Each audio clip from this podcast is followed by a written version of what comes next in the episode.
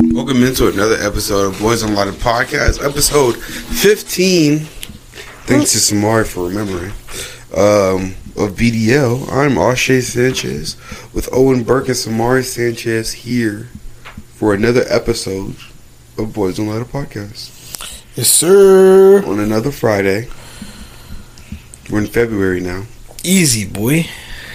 Valentine's Day coming up. Got birthdays coming up. Well, Valentine, bitch. what are you and Caitlin gonna do for Valentine's? I have no idea, to be honest with you. Her birthday's like a week and a half after that, on the 23rd, too, so I just double up, you know what I'm saying? Save a paycheck. I should finna be gone. so, I don't know yet, but she started a new job this week. I don't know when her first paycheck comes in, but That's so, good. yeah, she'll be making more money. Hey, yo, shout out to you, bro. Brody's hanging out at with great grandma over at her mom's place. So he's doing good, man. Went to the doctor yesterday. Hit two months. Uh, hit two months early this week. So I had to go to the doctor by myself. That shit was nerve wracking. Was it? Yeah, Caitlin's at work and I wasn't. So You know it's funny? Because I was with D one time and he had to do it. Mm-hmm. Like, do you feel like you know enough about your son to get through those? hell no. I'm never around, like, because you got to think up until this week. Like, Caitlin just started work this week on Monday. Up until this week, since he was born, for two straight months, she's been with him every second of every day. Like, never really been away from him at all. Like, other than to like shower. Like that's it. Mm-hmm. And I'd be going to work every day, or like I'll be up here doing a show, or like you know I'll be around doing whatever. So like I, I was like I definitely don't fucking see him enough where I felt like she had a couple questions that I was able to remember and ask, but they're like, "Do you have any questions?" I was like, and I was able to fill out the paperwork. So I mean, I guess yeah, I did know enough to get through, but like it's definitely I wasn't as confident as Caitlin would have been. Mm-hmm. Like she could have fucking just sit there and rattled them off. Like I the night before I asked, her, I was like, "So what type of shit do I need to be like? What type of questions am I going to get here?" Yeah. Like so, I was give me the study guide. So she mm-hmm. was like, "This is how many times he goes to the bathroom. This is how much he's eating." Which like most of that stuff I knew, I just wouldn't have known off the top of my head without her telling like give me the hundred percent. You know, so. Yeah, it is. I mean, it's just because I work all the time. That's it. Wish she'd be at home most of the time. So, yeah, it's crazy. Life, man.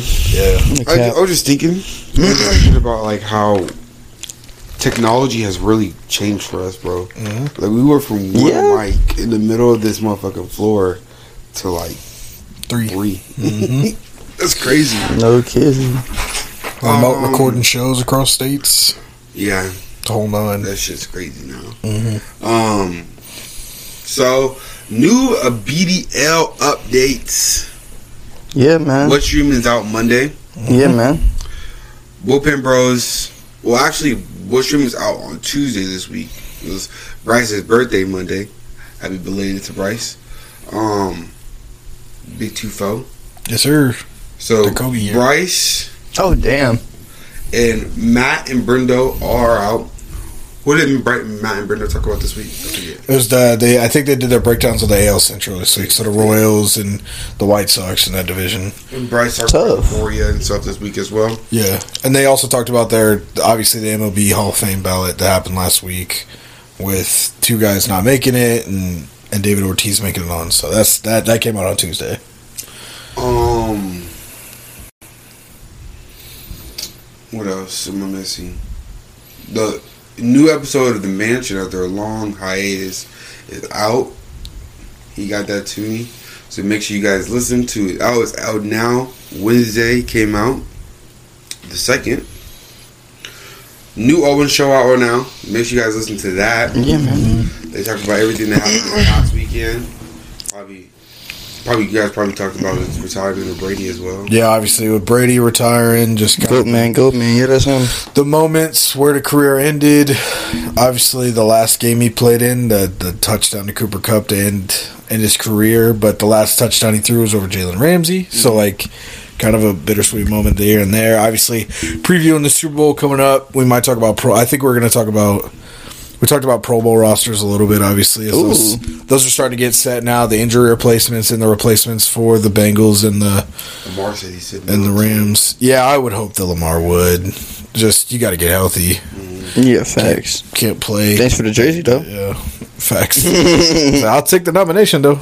Yeah, so we'll talk about that stuff. Obviously, that stuff's out now too. So make sure you go listen to that. And then today, Friday, BDL's out. Is there? So you guys make sure you guys go tap in and some new additions. Mm-hmm. So we are going to start a BDL TikTok Mm-hmm. Officially. upcoming. Season. Week this week. Oh yeah, I'm gonna tell you guys this. So as for like, I never I talked to Tim and we were um on Snapchat sending audio messages to each other. I think it was Monday night, and um, there's no seasons for these shows. By the way, so like for the Owen show, for one of one, for all these other shows that we're doing, there's no stoppage for these like it would be for a BDL. Yeah, our main stuff will have our seasons, but Yeah. there is no. It's it's like the MLB to the NFL. Mm-hmm. Like we got an off season for BDL and the NFL, but MLB boy, we got 182 games. Mm-hmm. Like, I ain't no such thing. Keep it going, boys and girls. Facts. And they'll be moving to their own platforms here soon. The Mansion, the Owen Show, whatever Yeah, one man. is, so BDL. But to keep it all in wraps,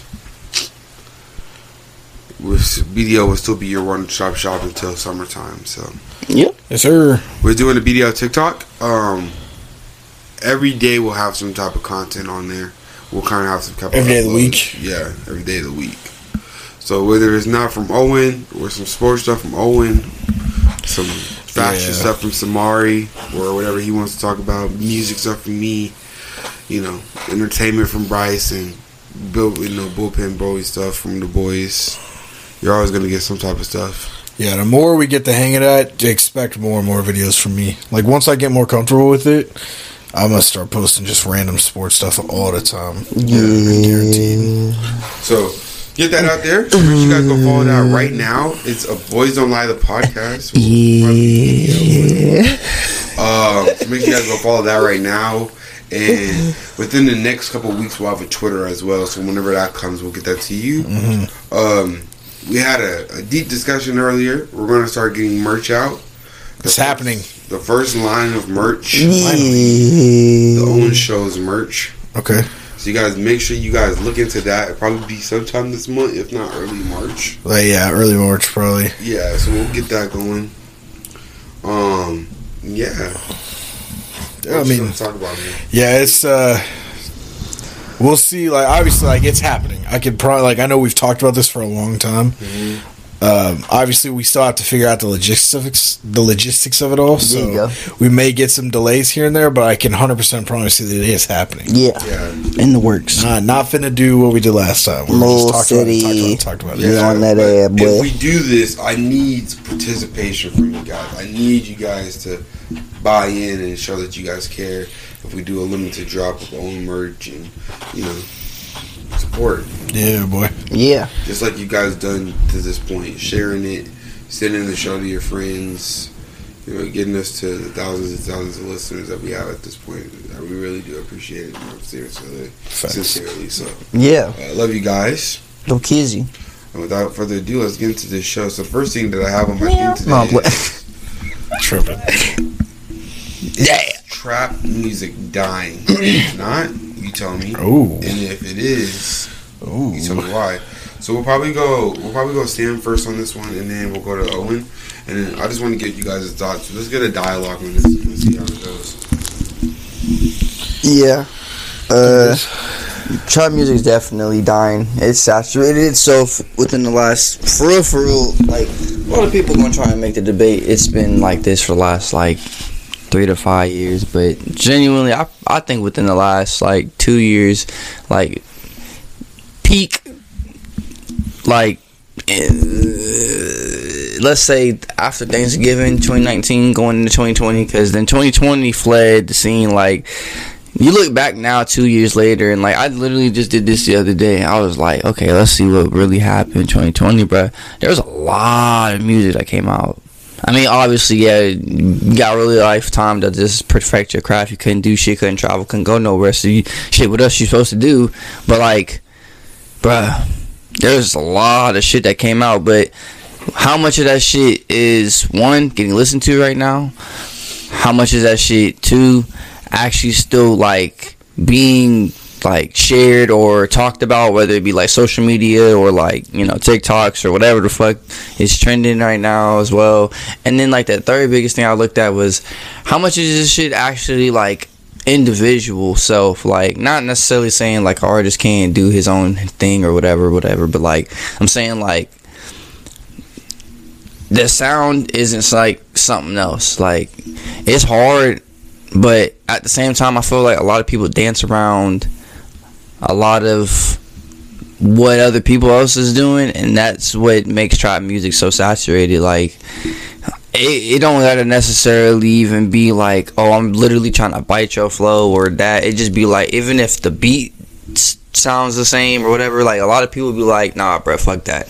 Like for instance like a lot of people had that problem with the baby. Came out hard. Second thing came out hard. Third thing is full first project. Niggas like what the fuck?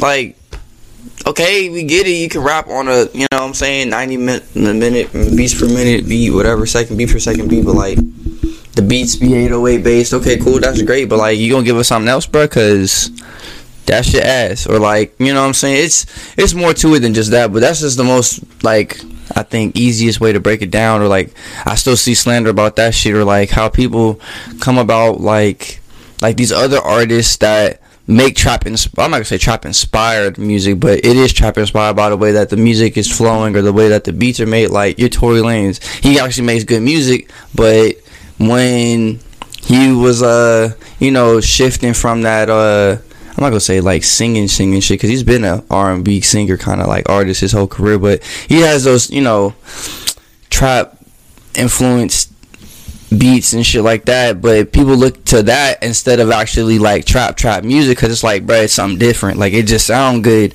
Like Durk voice of the streets it's trap it's drill but it sound different so i'ma fuck with it. Like it just has its own shit. Like it's the same thing. But the people that are eating off that shit eating because they like i said they doing individual shit. Like that's the only thing but it's like a handful of people. Literally and? Um, I don't know. Like, I think so. I wouldn't like disagree with the fact that trap music is dying. I think I would word it differently. To me, I think music, especially like rap music, is getting to the point like where basketball is right now. So like, we're playing positionless basketball. Like Yeah. we got, I got guards, forwards, and I barely got centers at this point. You know what I'm saying? Like I just got tall forwards. That's what I got at the five. Yeah. So so as far as music goes, I wouldn't say maybe trap music is dying, but maybe it's evolving. We're getting different. There's so many subgenres of everything now when it comes to you know to the point where like each city has its own subgenre of that subgenre. So like it's all just kind of splintering out into its own thing. So as as a whole, trap music to me isn't dying, but it's if you're looking at like what trap is, yeah, I guess that part is dying just because everything's kind of everything's going into its own subcategory to this point where that main one probably isn't as saturated as it was at one point. So, so like I, I would say it is, but it isn't at the same time. I would say it, it is, but it's also the opposite. It's growing, but it's just it's all different at the same time. If that makes sense. Yeah, I I kind of agree with the both of you, and in a way, I kind of think it's dying, but I feel like Like people are I like quitting it's trap. dying, but I feel like you can never fully die if that makes sense. Yeah, yeah. Oh, always yeah. be that part of us that loves trap music. Mm. So there's always gonna be that part of us that loves like Gunna and the Dugs and the Futures and you know all the people that are really good at that craft of music. But also at the same time, like it is repetitive. Like that that style of music is getting repetitive, and with the the type of music that we have coming in, like it's always a refresher to have people like you know the hyper pops that are coming in, like the Wicks and the the Summers and the the Yeats and stuff like that, where it's like a different type of music, but It appeases your, your need for the same thing. Yeah, it's it's just a different. Give me my trap, but then give me some oomph on it. Yeah, or some different type Yeah. of like, you know, and a lot of them are also like in melodies too. Like you got That's people true. singing and shit now. Like, like you have to like, which whenever you think about it, from whenever Drake came into the industry, it was kind of like one of those things where like, I never thought it'd get to this point where niggas is singing their songs now. You know, Yeah. you have to be able to be able to sing some type of way. You know what I'm saying? You think about times where like you look at trap or gangster rappers like like Chief Keef or G Herbo. Now they got to be able to type of harmonize or do something cool. Yeah, that boy Chief Keef be You know me- what I'm saying? melodic as hell, Yeah. boy. Around, around my. Because you're always like, if you can't, you'll still have your cult following, your Yeah. underground stuff. Like, you'll still have a solid fan base, but to really tap into the bigger side of things, you have to be able to to. expand yourself. You have to be versatile and do multiple things. I think that's life now. I think So I get you're coming from where you talk about the positionless basketball because that's something like in, like as a quarterback nowadays too. You got to be able to get out the pocket. You got to be mobile, and in basketball, you got to be able to shoot. You know what I'm saying? And, and that's how music is now. I think that's how life is. Like we're seeing in sports, I see it in music. You're seeing in career fields. Like in high school, my senior year of high school, we get I got a new journalism teacher who'd been at a Wichita newspaper for 20 years, and she comes in and she's like, "I don't care if you're a writer, if you're a designer, if you're a photographer, you're gonna do everything. Like you obviously have your main stuff, like photographers, that'll be a majority of your stuff, but you will design at one point, you will write at some point, because that's how you get a job in that field. Is like newspapers and like media outlets aren't as big on hey i'm gonna hire you. You're gonna write stories for me. Like boy you gotta go to the game. You gotta write the story. You gotta take pictures while you're at the game. You gotta write the story and then i need you to come back edit that shit and then i need you to put it on a page for me and just send me that shit and then i'll look over the whole thing at once. Like so it's everything. And i feel like music's that way too. Like you gotta be able to harmonize. You gotta have the rap. You got you know you have to have everything. So i think that's just where we're at in a day and age and society today. The more stuff you could do the more money you can make that's the bottom line. Like multiple flows of income. Like I think versatility is just taking over where we're at now. Phones can do everything. Oh hell yeah! Everything. Everything is versatile at this point. I think music is following right along suit with that. In my. Shit, even mu- uh, music, movies. Like I didn't realize it, but I'm in this like uh, film class I have to take this semester at school, and like it's more specific to film music. And like, bro, the way that shit has evolved from like 2010 to now is ridiculous. But like the mm-hmm. shit that she's been, you know, clipping and sending in from the 70s and 60s, like that shit was still technically just color TV. It still was black and white shit on TV at the time. Like the shit is crazy, bro. Like people- IMAX is a thing. Yeah, I don't think Like, people realize like Blu-rays just Blu-ray now. Like that's just like nigga. That's just 1080p. That's just regular shit, bruh. Now we got this new shit that's supposed to be getting implemented on IMAX. Like it's an extra filter, and then the Dolby got remastered, so that shit sounds in- and Apple Music. crazy. Apple Music has their Dolby Atmos Yeah. stuff now, and they're lossless and What their were you about to digital stuff. You were about to say something. like I think people get really caught. I feel like history classes are. I loved history growing up. It was easy because it's just like mem- like I don't have to. There's no learning shit. It's just remembering Your shit. Yeah, like because you pay attention in class and math class, that don't mean you're gonna go home and know how to do the homework. Because you still have to work on it, and it's like it's shit you have to figure out. Whereas like history, pay attention in class, you do the homework. Like it's just remembering that shit. That's easy. The answers don't change. Where in math, the equation changes, the answer changes. You know, but I feel like history does such a shitty job of teaching us because like there's just so many times in history class or just in general where like they'll be teaching about something and you'll be like, damn, that was so long ago. And you're like, motherfucker, your fucking grandparents were like teenagers when that shit was happening. Mm. And you fucking went out to breakfast with them last weekend. Like, it really wasn't that far. That wasn't long ago.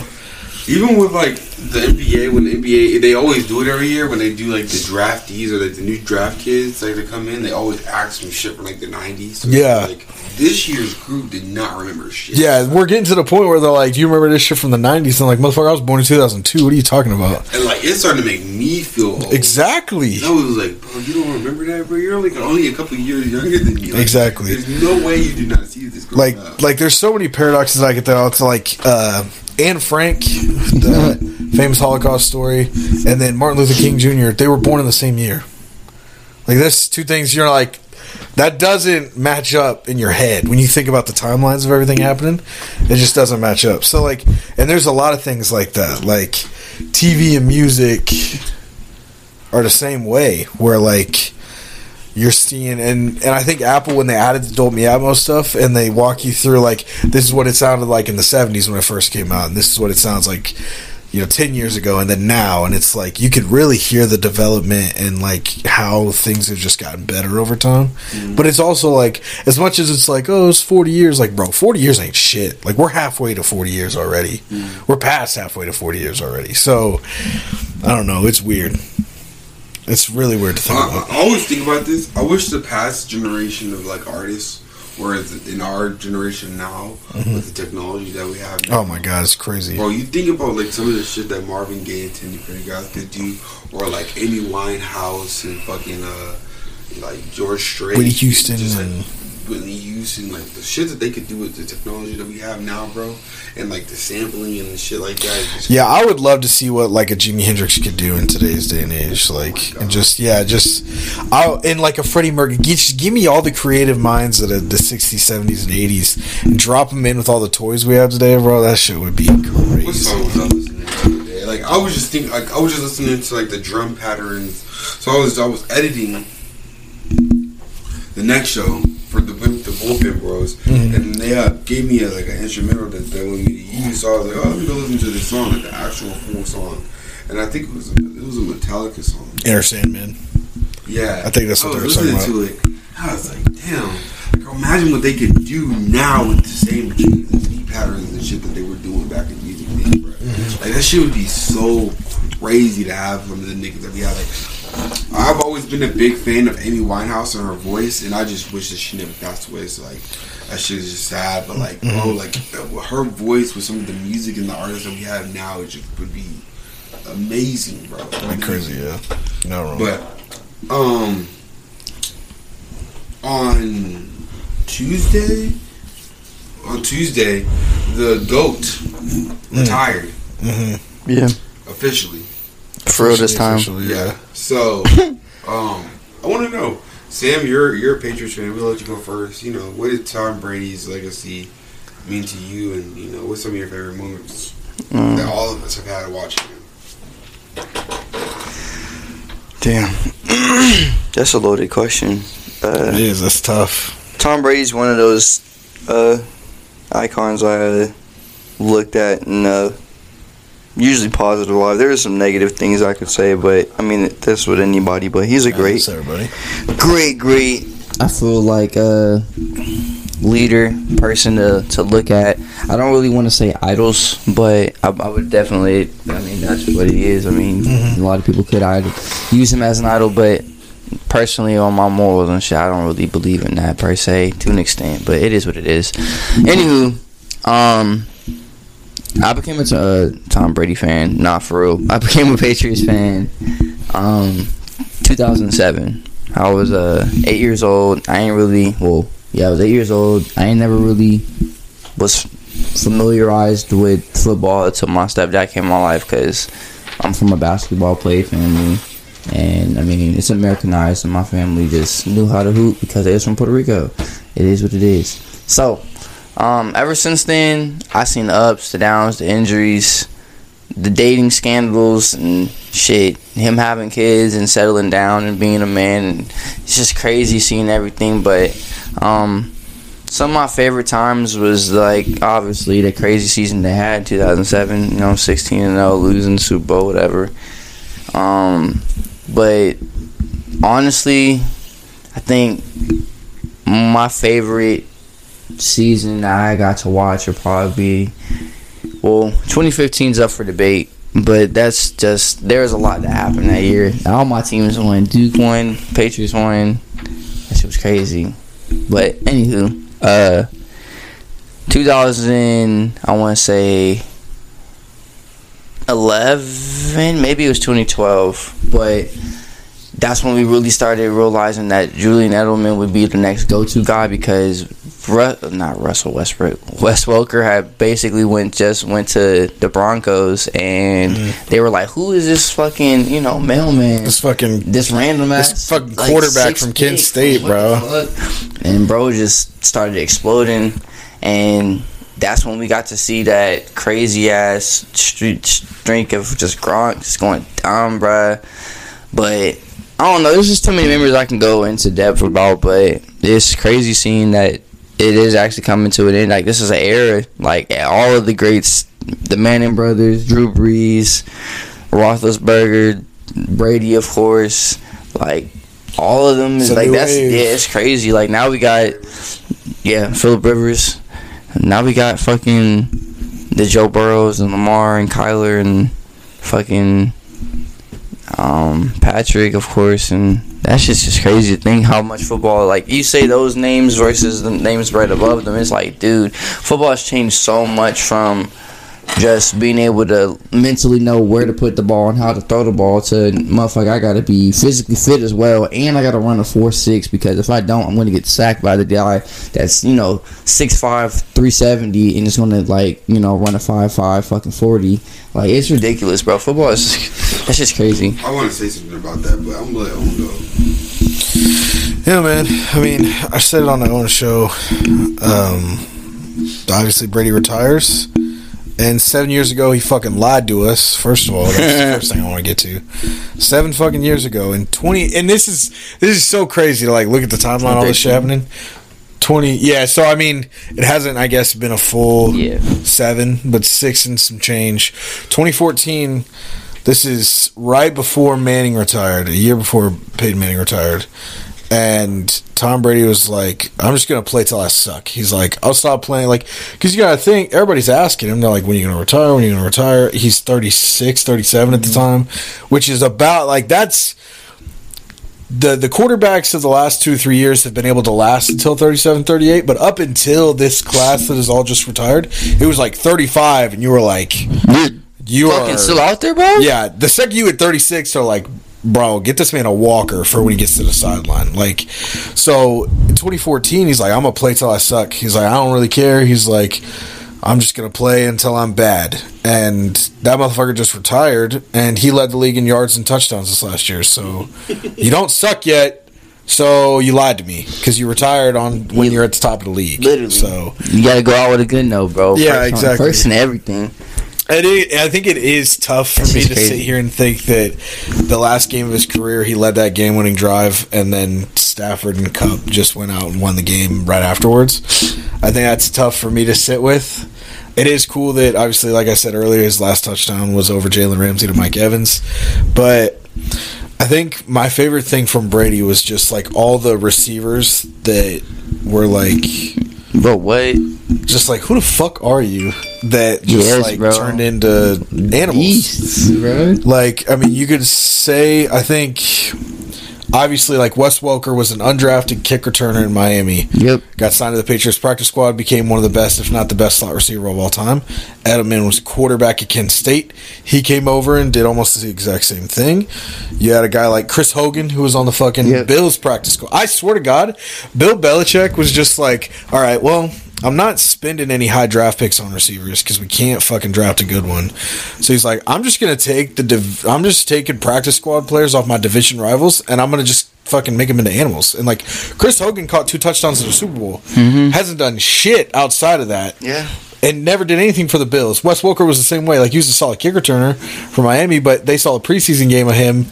They was in Miami for a preseason game. They saw him and they were like, "Bill was like, I want that motherfucker on my team," and then just went and turned him into the best slot receiver of all time. Mm, it's So just like, fucking insane. you just you learn all these names. And you're like, bro, like what the like.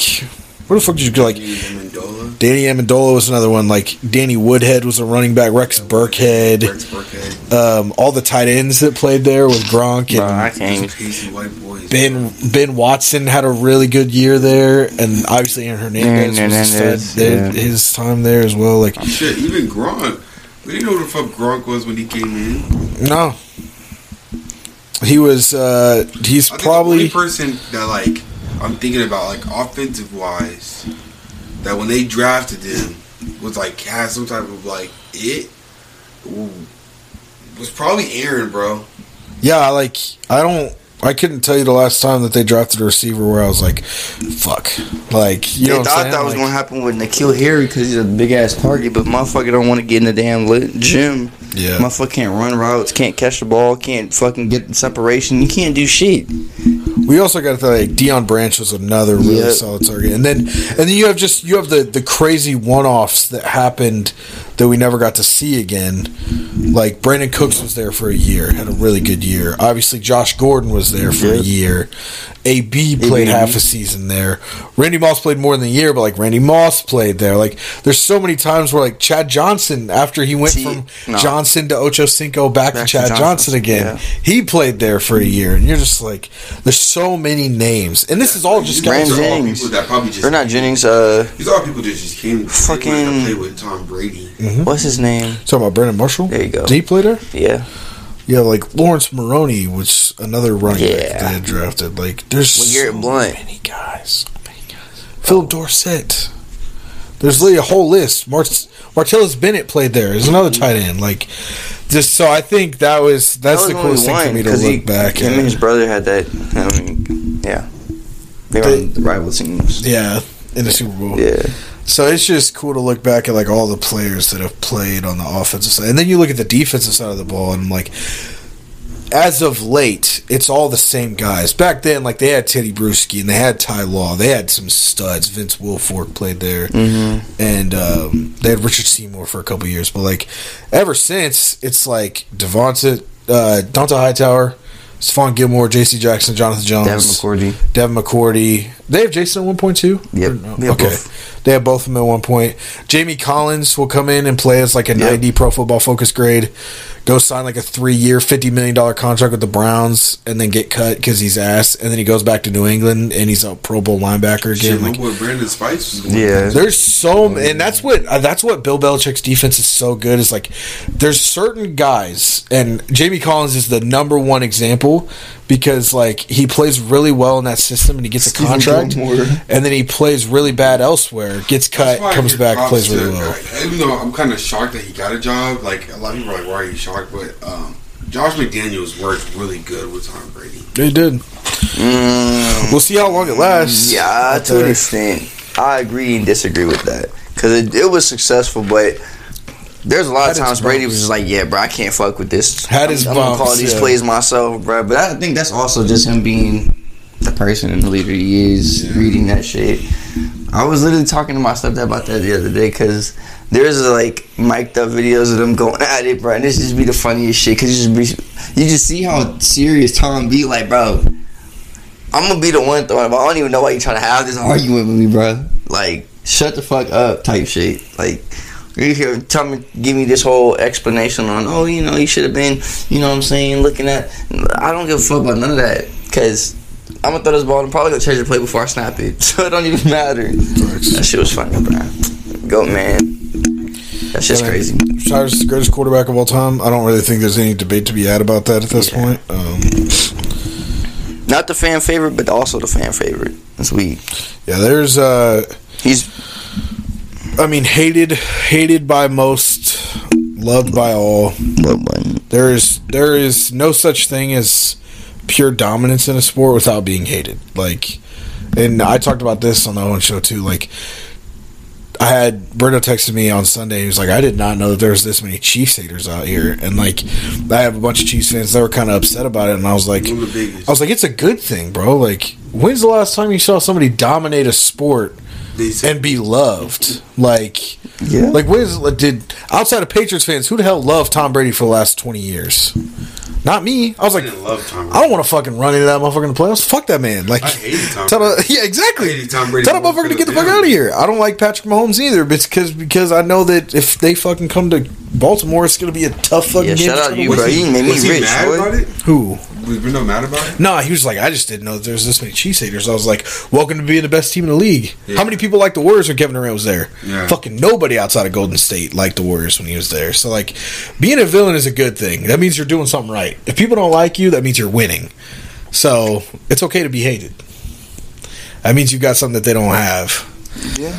And tell you what, boy, Tom Brady's got about seven of them things that some people don't have. Yeah. So And that's that's all you got to say about that. that's the end of that argument. Two for the thumb, bitch.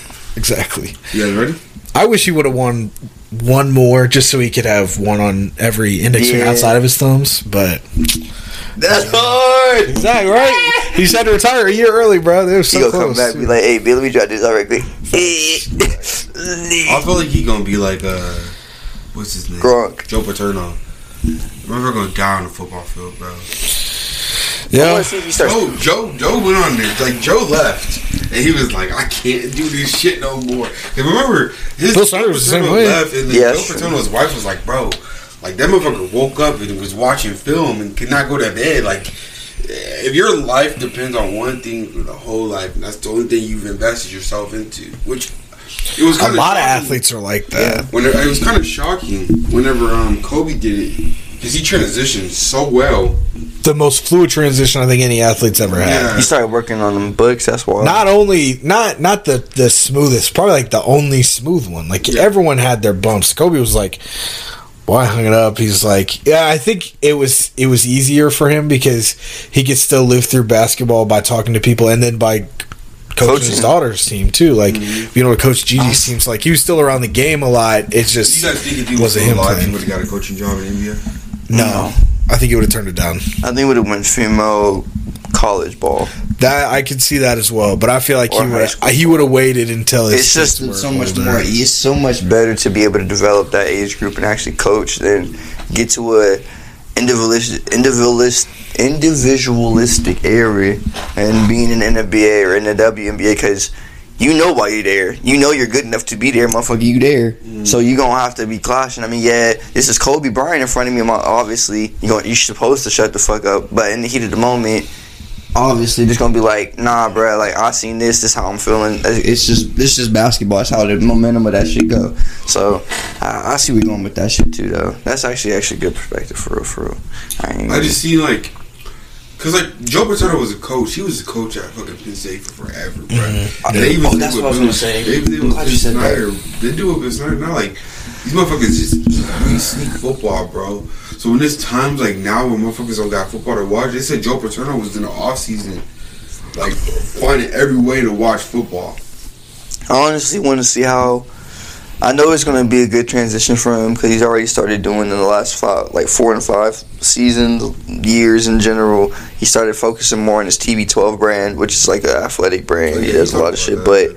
I uh, I really want to see how he uses that platform to open up. Like I think he's gonna end up doing like like kind of like an elite eleven or like something like that, like a quarterback camp. That's really gonna be able to put certain youth into a different position because of shit. You put that on your name, it's like fucking Nike YBL. I want- I Like you really see that shit, yo, you competed in that? Yeah, come in, come think to he's the gonna AAU start- team. He's gonna start getting into health stuff too. I think. Yeah, he's. been- I, I'm. I know he likes the golf and shit, but I really think he's gonna fuck around and start really getting more into the the whole, like- the, the physical therapy area, which is like a, a nut freak for me because that's what I study. So What that shit's tough. Like there's no one that has a bigger personal testimony to like taking care of your body than he does. No quarterback has played till the age of 44 in the Not like, to me. Yeah, like what? Not what to like, mention- like you're like sell me on the diet. Like why should I do this diet? Like motherfucker, I was playing in the NFL till I was 44. He and I was didn't- I was getting chased around by 22 year olds, and I was still leading the league in yardage. Like, okay, yeah, like, there's yeah, you got me. TikTok I watched today.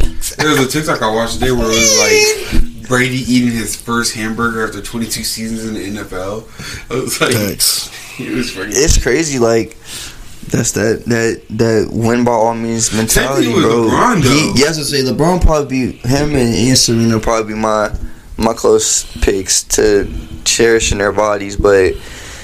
He didn't, do a he, didn't, he didn't stay up past That's nine o'clock about it during the like, seasons, even in the postseason, Kobe, bro. Kobe and Kobe and um, Kobe and Brady just like, well, Brady, we don't know yet, but their longevity was there for a minute. Kobe was getting those last couple energies, like injuries in the last part of his career, so his fluid transition was pretty fluid. Brady stayed up, so it's kind of crazy because he didn't like Kobe and Brady didn't do what LeBron like. LeBron's getting into Hollywood now, so he's setting up for after retirement that I'm set. Like I'm trying to do the movies and shit like that now. You know. So Big ass. it's It's crazy to watch this shit like this for real, for real. for real. Um, let's get into our first out of the day here on BDL. A Better Utopia is an uh, an Anchor original podcast and is an audiobook podcast full of dark adventures and magic. Follow the story of Sergeant Julian Dunn as he returns home from a hellish war to a country who's on its way to its own. Written by a veteran and a father of four, A Better Utopia's goal is to entertain and make the listener think about their views of life without having to listen to a bunch of political BS. A Better Utopia is all, also has a special episode coming out on November 22nd, which takes a break from the story and goes behind the scenes and an in depth perspective of The Better Utopia. Back into this episode after that lovely, lovely ad. Shout out to you guys. Make sure you guys go tap into a better utopia. It's on Anchor everywhere. Tap into that podcast. Um, now I want to get into a little game. So this game is going to be called. This game is called Choose One and Delete the Rest. Um, I'm gonna say an album or a song, and then you guys pick one of them, and then the rest has to go for the rest of their life ever. All right. The first one that we have right here is DS4. We have by Gunna, The Melodic Blue by Baby Keem, Whole Lotta Red by Playboi Carti, and then Eternal Atake with uh, Lil Uzi Vert. So you guys pick one, and the rest has to go. Hold on, I was like, that's pretty easy to me. Hold it red, yeah. I would go with that too. I can't wait to get that Texas this coming up week. That wasn't very P of you. You ain't pick DS4, bro. it, it wasn't. I just don't understand why. Hey, bro. Hey, Let's man. repeat. Whole lot of red, bro. All right. That so was- the next that was, we're doing songs or the albums. Okay. P, you know what I'm saying? Pushing P by Young Thug Gunna and Future. Mm-hmm. Uh, Baby Keem Vent Slayer by Playboi Carti and Homecoming by Lil Uzi Vert. Slayer. Slayer. I say push a P. Not that one. If you would have picked a different song off all that I read, like if you would have picked New Neon, I would have went with that, but I'll go push a P. Oh, I'd probably pick. Sorry. I like this. Okay. That's fair. All right, you guys ready for the next one? Bring it on. Hold on, I gotta go my notes. We had the first two memorized. Nah, the first one I had in the video. Ah. All right, Boy said check the sources. ready? Jack Boys, Okay. Rodeo, Ooh. Birds in the Trap Sing McKnight, Damn. and Astro World. Astroworld. You made it easy. Yeah. If you would have named something else, I would have Astroworld. You going Astro World? too? Yeah. Really? Yeah.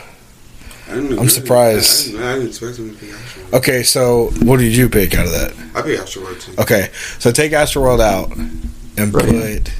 Rodeo. Oh. You go rodeo. Yeah, I already was gonna say Rodeo. Yeah. What's your favorite? What's your What's your favorite Travis project again? I was Al for Pharaoh. Owl Pharaoh. Yeah. Would you pick that out of the four at that point? Yeah. I'm guessing so. I figured. Yeah. Hell yeah. What would you go Nigga, with just those alright, three? Speaking which, I'm going Rodeo. I'm gonna go listen to that. I'd go birds. I like birds. But I think Birds is uh, it all- an underrated project. It is. Very much an underrated project. It is, it I listen is. to it a lot of times and like, damn. This shit is. I was like, goes- for like, for I've you to look at someone's discography and be like, this is the worst album on here. You'd be like, that's a pretty good fucking worst album. Like, It's not even the worst what do you think? What do you think his worst album is?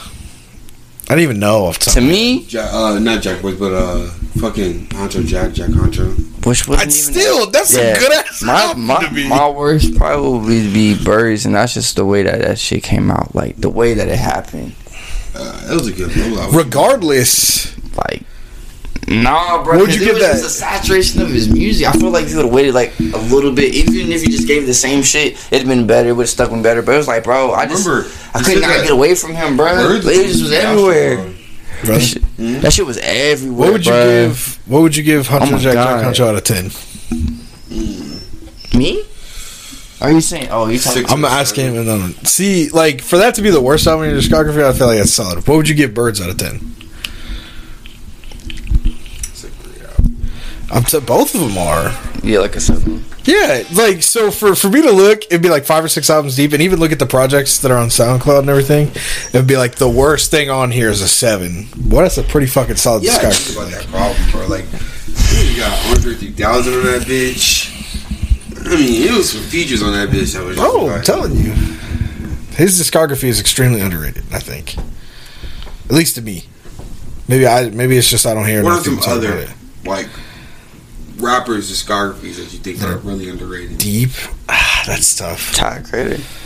Oh yeah, Yeah, that's a good one. I just think that like with Tyler's, with Tyler's Niggas was not trying to listen. I think people just didn't understand. I say this shit all the time, not to cut you off, but you basically was gonna go. You went to where I was gonna go, but people didn't want to listen to what he was saying. People were hearing him. Like there's a very difference between hearing somebody and really listening and feeling where they're coming from. All he was doing was literally from the beginning of his career to where, uh, let's say, not even like the end of album, right before he started switching into, you know, Wolf, that transition, that was like the hugest transition in his music career, I would say. People wanted to make the debate for other shit, but he literally went from, nigga, I am a genius kid, but I'm gonna act ignorant to, alright, now let me show you what I really can do with this music shit, because he was already a talented pianist from the jump. I mean, his fucking solo he did on Bastard, the first track of his first project is insane, and people still don't. You know what I'm saying? I don't know. I get spiritual about it, though. I've been, uh, we've been tapped in. Me and TTC been together since 2010, bro. I think it's great So- thing. Like We've been fan fanboying for a minute now. I always tell people, like, when, when, like, because I, I think that it's a cult to me, but that following that does follow Tyler, they ask me, like, I'm never scared to tell them I'm a new fan. Like, I came along when the Cherry Bomb came out. yeah. That's the first time I get. There's nothing wrong with that at all. And like for people to be like, ah, you're not a real fan. Like, okay, like, Nigga, sorry, bro. Like I couldn't get to everybody as they was bro. fucking popping. Like, I'm weak. Nah, but no, it, it just was a different time era, bro. Like Well, no, like, It's a different type when of music. Out, no, bro. When he came out, there was just so much more better shit to why people No, wasn't listening at is that right. It was a different type of music. it's a completely different style. Like you just Yeah, said, the change in his music was so drastic. People like, wasn't trying to listen to that shit. I feel like also, like I said, like it just was a different like time. Like, bro, there's a bunch of other shit that was coming out. Like the the Mac Miller era was really starting to snap off. Wiz Khalifa, that whole era, the smoke the smoke friendly era again was starting to snap off. We ain't really seen that like that since. When, This is why I talk about what I talked about last week, original music and what we were listening to. Mhm. Like, I was not listening to the fucking Tyler the Creator shit, nigga. Yeah. I was listening. I listened to two or three Rich Kids and singles. Yes, I was Mane, gonna say, I listened to the singles back in the back in the day, but I was Shit, listening. to Soulja Boy was still back snapping off. I kinda Shit, feel like- Bow Wow was still snapping off. Look, I tripped. He Drake wasn't. was snapping I off. feel like Tyler's been popping off here in Kansas, but that's because that like I was like that Odd Future Wolfgang shit took the fuck off. Bro, it was so deep in Georgia, bro. It was so deep. Roach, or the one where like his eyes were in the back of his head and he had the cross right here. Mm. Like niggas was on That that shit, bro. We had that shit. Up here, like it wasn't even a music thing. You just saw the logo and like like I didn't even know what the fuck it was for like first like two and a half three. people years. seen upside down Like, cross was like, yeah, Yeah, like I just like I was like I just thought it was like clothes to be dead ass. Like I really didn't know it was a whole like fucking music rap group thing at the mm. time. niggas just not fucking with it. They were like, But I feel as far as discographies go, like it's tough because like I feel like a lot of guys get damaged by their first two projects, whereas like Travis doesn't have that problem. Like, what was the first studio album that came out? It was Radio. No, it's Radio. Radio. Like, there's Damn. there's nothing that there's a couple guys that get dinged by that first album but like i think cole has a solid discography where like like what do you think the worst album on cole's discography is i think if you take expectations out because i know what you're gonna say i think i know what you're gonna say like Say it. it's either KOD or Four Your Eyes Only. I feel like it's what you're saying. Like again, as a full album, like I I fucking love that album. I don't like that when you. That's a- Now, if you're picking songs and shit, yeah, there's there's not songs that I pick off. See, like, and I hate, I hate when we talk about Cole's projects because I feel like For Your Eyes Only was an album that he wanted to come out for himself, and that that Yeah, motherfuckers like this is what we want. And he's like, I don't give two shits what you want. Oh, yeah. This is what I'm gonna put out. And like when you take the what you want aspect out of it, it's a good ass fucking album. in. Double platinum, no features. Yeah, like, and so so like I, I think Cole's is up there. I think KOD's. I like KOD, but I can see why people are 50-50 here and there on it. But I think like I don't know what I would say would be the worst. I don't know. I don't really care. I feel like damn, not even to cut you off, but like shit. Outside of fucking what is it, Born Sinner? My favorite shit really is the Truly Yours collectibles and outside that, like I mean I've heard everything, but like that's just it. That's all I need for me. But I'm not like I'm not saying I I, I acknowledge his art, I love his art, but I don't freak out over it because I just respect it and I enjoy it. I think don't freak out over it either. I just I was like Some people be like over analyzing, over critical with him and Kendrick and like the lyrical Megatrons, which I understand, but like, bro, like some I think- of that shit you just gotta soak it in, bro. I think lyrical rap fans are some of the most critical fucking fans out there Oh yeah, hundred percent. of everything and their own shit to boot. Like Like just, but for just for saying that, don't forget your thought. But just for you saying that, mumble rapper fans are the same way yeah, it's just as bad, bro. yeah, Shit, if not worse, bro. because they're just as bad. you feel like they overanalyze mumble rap oh, too. hundred percent. Nigga, you said this shit two weeks ago when you put out that freestyle on YouTube. I'm like, damn, bro, how'd you know? Damn, bro. No, no, no, not even that. Nah, but, like, They it don't- do- it they're do not be- over analyzing the music. They're just as hard on like mumble, like or as a lyrical rapper. Niggas be like, Yeah, because I feel like lyrical rappers are like, like you. Fuck is this shit? Yeah, it's not even it's not even mumble rap. It's just not lyrical, and they're like that shit's ass, bro. And Like you turn around and listen to somebody like that, they be like, "What is this lyrical, lyrical figure?" They, they, that's exactly. always They're like, I'm not shit. trying to read a, you know, I'm not trying to read a oh, fucking this book. nigga thinks he's rapping Yeah, fast. He must be Eminem. Like, oh shit, here we go. Literally. bro. I don't know, bro. Like I, I love lyrical rap, bro. But there's nobody I think. Uh, so I gave him a chance last year. No, 2020. Freddie Gibbs is just that nigga to me, bro. He is. You're not wrong. I like I I, You're I I'm not all for y'all loving the Conways and the Benny the Butchers and shit like that. But that nigga, that nigga Freddie Gibbs is just different to me. That nigga is just Yeah, bro. he got that he got that swag, bro. That nigga's just it, bro. I don't know. And him and Curren$y. I Yeah. love Curren$y, bro. Curren$y's just that nigga, bro. That nigga been rapping. I feel like all of the guys that are like established that we look at as like top ten, top five guys, I feel like are in that discography discussion, in my opinion. Like Cole, Kendrick, Travis. Do you feel like Drake is in that?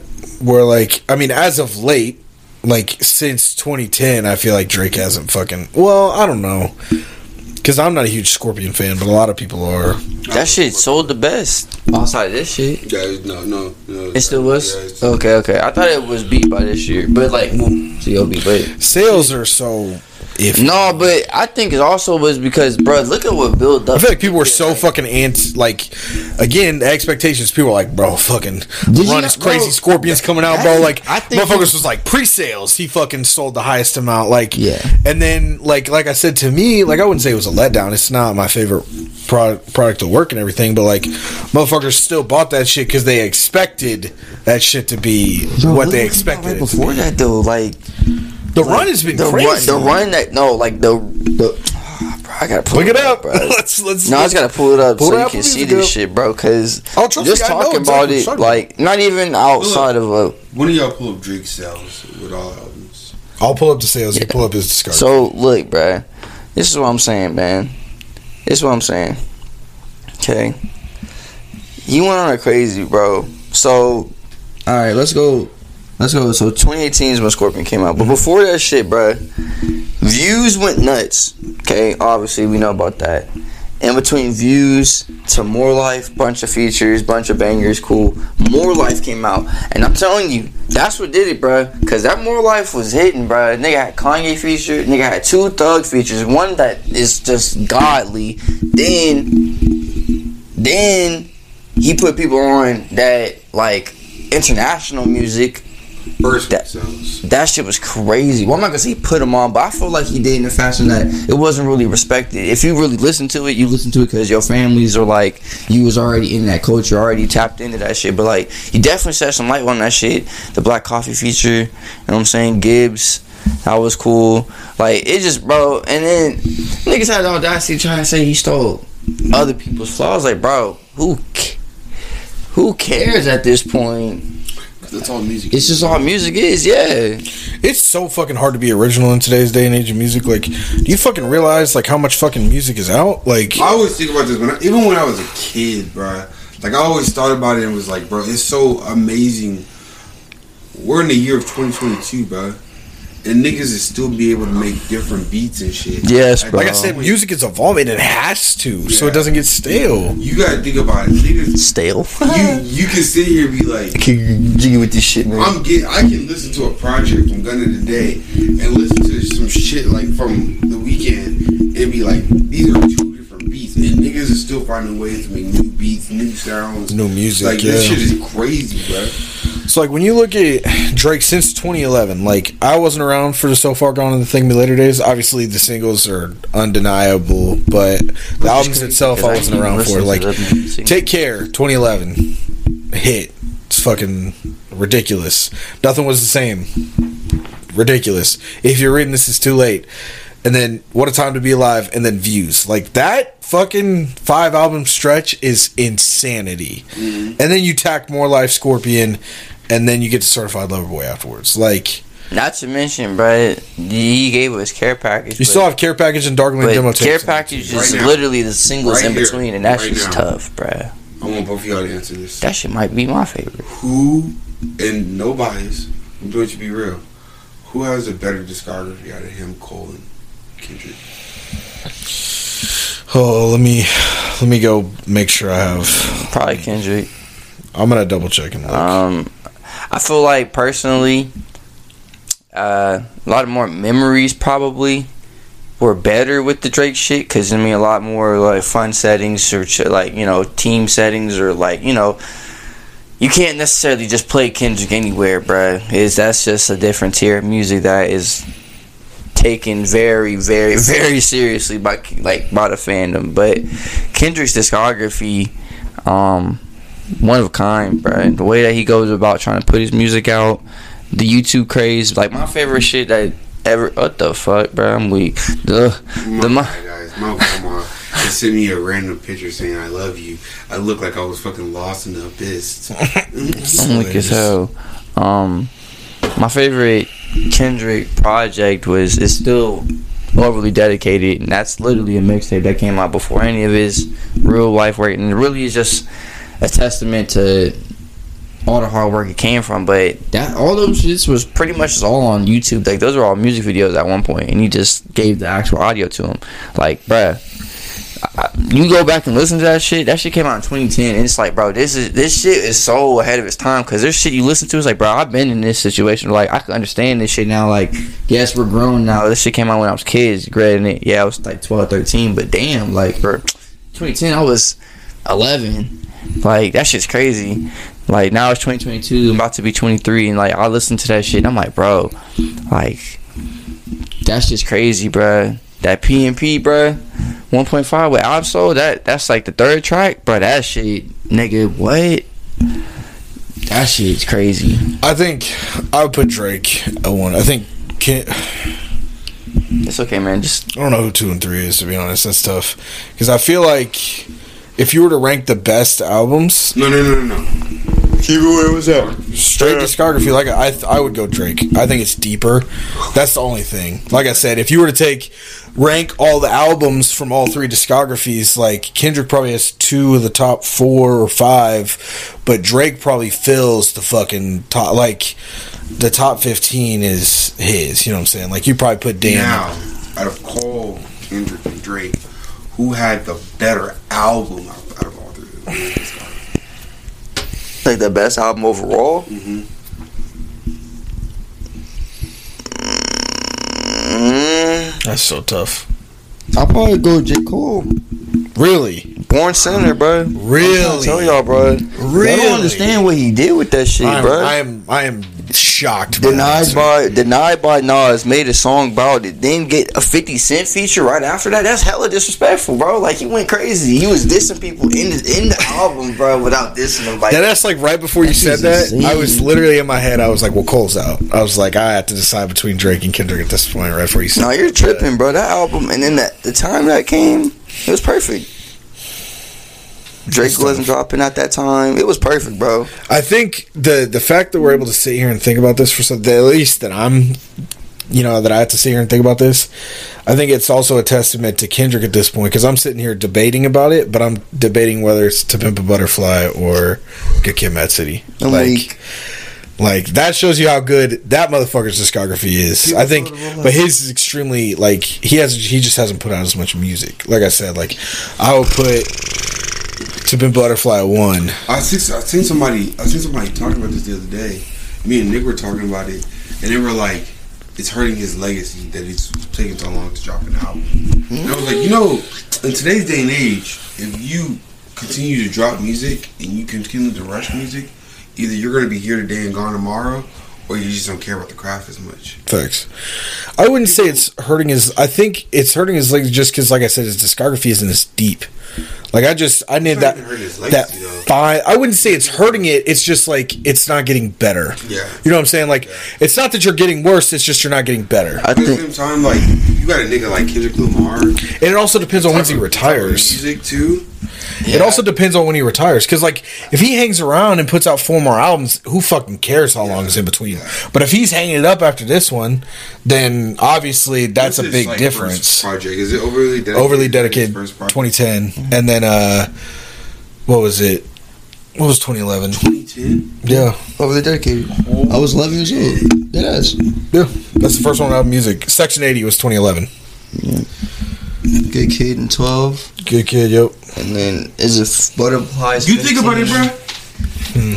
This nigga's The, only been here for a decade, bro. yeah well all of them are like that yeah. the same way drake was Sorry, Drake, Drake- Drake, Drake was 09 Yeah. Was it 08? i thought it was 09 It's 09. That's the first single because he came out best I ever had. But before that, technically speaking, the first single that I heard ever that he came out with was uh, the freestyle he did with Lil Wayne. was I'm I'm going in the going in freestyle because that was on I was originally on like the dou- the drought three or some shit like that. Then he got taken off. Then he put it on Drake shit because he had started snapping with the single because that single came out over the summer. I don't- remember that because I had just moved. no, but the I'm going in was after I'm fancy. Oh no, that's it, but after the best I ever had. i don't remember when friday night lights came out It was re put out. I'm trying to think. No, because I'm gonna have to go look up on that. You might be right, but I think that the best I ever had came out before that one did. what you mean It was the leading single. I'm saying, I, I get where you're coming from, but when the Drought 3 came out, it had songs that were originally put on there, but it got fucked up because the LimeWire shit started happening. Or, that was what the streaming shit was called, right? Yeah, LimeWire. LimeWire. Yeah, that's when niggas were starting to be like, yeah, we gonna start taxing y'all because y'all overly putting shit on here and crashing our shit all the time. Niggas kept trying to like put the the MP3 shit in there, start putting them shits on CDs and burning them bitches. Niggas is getting out the bud, bruh. I remember burning CDs and then having the fucking picture. You had to print the picture to put on the CD.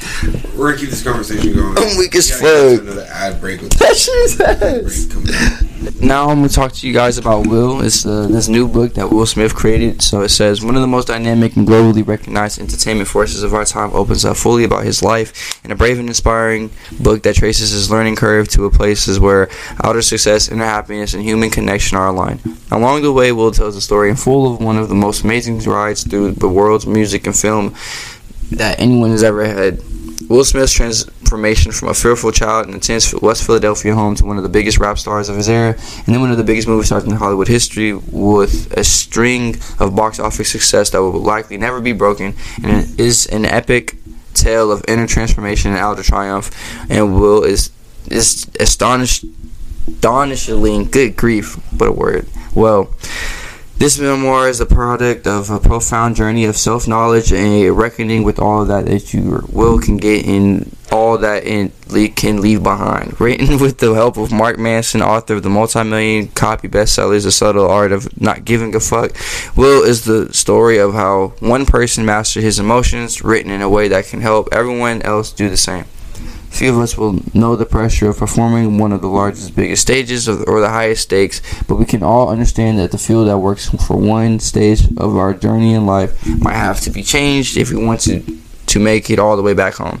The combination of genuine wisdom, of universal value, and life is this in his story that is preposterously entertaining, even astonishing, puts Will the book like its author in a category by itself. So as we continue your conversation, I want to ask you guys this. Thing. Well, were you, you were going to tell us something before we uh, went to. Yeah, so so we were talking about we were talking about uh like when everybody came out. So like Drake's first album came out in tw 2009. Overly Dedicated for Kendrick was 2010, and then Cole Friday Night Lights isn't like an official album that's on Apple Music or anything. That was 2010, but uh Those the are all Sideline Story mixtapes. was That's their first projects to the world. the Sideline Story was 2011. So his first project was 2011. So Which all these guys have crazy, been bro. around like 12, 10, or 11 years. But look at them, and then look at like artists from our generation's first projects, like Carti, his self-titled, crazy, Uzi, Yeah. Luv is Rage, 2015. Yeah, Uzi was, Crazy. Uzi is the Like- backwards effect where like Like, his what the fuck? he was able to avoid the first album stumble, but has stumbled recently is the issue. You know, like where I wouldn't s- maybe not a stumble, but like it Uh, but it didn't keep bar with what he's put out. Oh, before. shit. I'm gonna have this conversation with you guys well. I had this conversation with Nick. He does not want to take it, bruh. But I'm trying to tell him, bro. Like as of recently, bro. I was his biggest critic, and now I think I'm getting on that wave of like, uh, like enjoying him and seeing it. I think 21 Savage is better than Uzi, bruh. I mean, I mean, he's I, been more consistent. I think I think Uzi's peak was higher. Yeah. Like I think Luv Is Rage and Luv Is Rage Two was a higher peak, Oh, no, maybe. bruh. I, I Oh, no, that's bruh. tough. That's tough. I get that. Trust me, I'm a 21 fan. slaughter I'm tape, nigga. no, I know, I know, I know. I just I definitely What? think there's no doubt that 21's been more consistent. I think it's. I think what you're trying to say it was now. more. It, it was more. His peak's not over. yeah. Like, Yeah, I like say, I said, the consistency. I think it was more openly enjoyed. Uzi was because it was just what was popping. Like It was more it was that sound. Like like right now, you could go put on the eat shit and still bob your head and just be like, I I don't know what this is. I don't know what the fuck it is, but it sounds good. And that's kind of how Uzi was. Like I don't know what the fuck he's saying right now to, to an extent, or I'm not paying attention to it. I'm working out to it. It just sounds good, but to say he's better, bro. Twenty one been, bro. What? Yeah, you might have ran out for that one, buddy. I ain't gonna lie to you. so, I mean, And I think that's a problem with me too, though, because I find out like these artists, and even though obviously music evolves and you're supposed to change or you'll grow and mature, like I'll really be having like my go tos and I'll really be sticking with them, bro. Because Luv Is Rage is still the, f- the finest Uzi shit to me, in my opinion. Like that, shit's so tough. Bro. Like, bro, and it's like, I get so mad because you look at that, like, look at that 2016 team, as we always talk about, we dissected on the show. Yachty took so much of the slack for them niggas, bruh. I, I think that they looked at everybody on there and they were like, how that redheaded bitch, we're finna go after this nigga hard and see if he can take it. Mm-hmm. And he took it. And he prevailed. Because I remember, I think it was early last year, I tweeted out, I was like, y'all said he wouldn't be here for five years and he's been here for five years now. thanks. So I look at it Yeah, it's true. and I'm like, They thought he was gonna be like Kyle, Facts. and he and he just dropped. He he just dropped like a week ago. he dropped Friday. Or yeah, it was like yeah, I was gonna say, Bro, he's so good, bro. but I'm so sad that he did not. yeah, it's bogus. Why did what went wrong? If he's so good, I thought it was this. I thought I thought it It was was the jingles. yeah. I think it was the jingles and the team that he had around him. Yeah. You know what? It's not even the team that he had around him. It was the social media Because his manner, Clancy, Tyler Creator's manager, is Kyle's manager. Because I, I, I, I believe I trust. Like I haven't listened to. it. I trust your opinion that it's a good album and that he's good. But if if you're so talented, what went wrong? That's all I'm It's to just, bro. He got He got outshined by the people around him, bro. his shit. Drum, All kind of sounds like jingles. Drum came out. He snapped over Drum Didn't him. even stick long. I was about to say. I was like, Drum His album, his last album, name, his last album was fire though. I ain't gonna cap. He did a commemoration to his mom. It's like Shelly. That shit is so fire. Well, yeah. and- But as far as 21 and Uzi goes, that's tough. I would agree that I put, especially right now, yes, 21 people better. gonna say Luv Is Rage two is better, but Luv Is Rage, the original, the original Luv Is Rage has singles off his SoundCloud that he put on there, bro. He got. I never listened to this yet. But he can. He got a good voice, bruh. You can see, yeah. Bro, this right here. He would be the perfect. This is such a good song, bruh. And it came out in 2016, and I still. And he was. I was like, this motherfucker died, bruh. Do you think he still got hope? I mean, also you got that nigga that surpassed him too. This was a good take. That was too. off the same kind of similar sound. I mean, uh, No. I'm, we're not slandering him. what you mean? slandering him. That motherfucker. Nobody was slandering him. No, no, no. I'm just saying, like, that motherfucker is not. A, that nigga is not Kyle, bruh.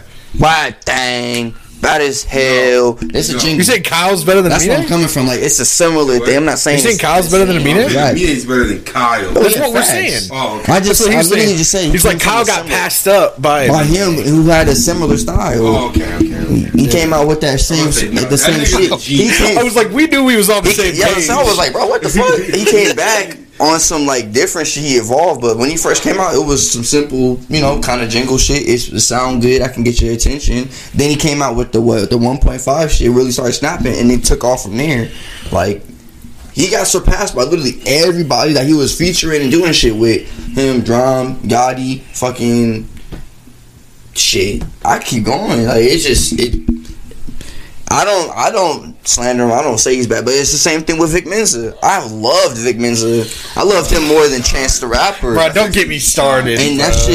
shit. I tell you, there's a bunch of people that we can really sit here and have talked about that that had all the promise in the world and they just didn't fulfill it. Like he is What one of those happens- Nigga, You said who? no, but yes. It's, but his issue was he kept trying to fucking. He was he couldn't get the labels or like the not the label No, issue, but the the labeling was. She could not find the- she could He, he couldn't get right the right team, the right the right group of people. Like he was with the fucking I love him so much. the fucking That- that- ASAP mob. That's when he got his most of his it was in my top ten last year too. You said What? Keed? It dropped out. Key, yeah.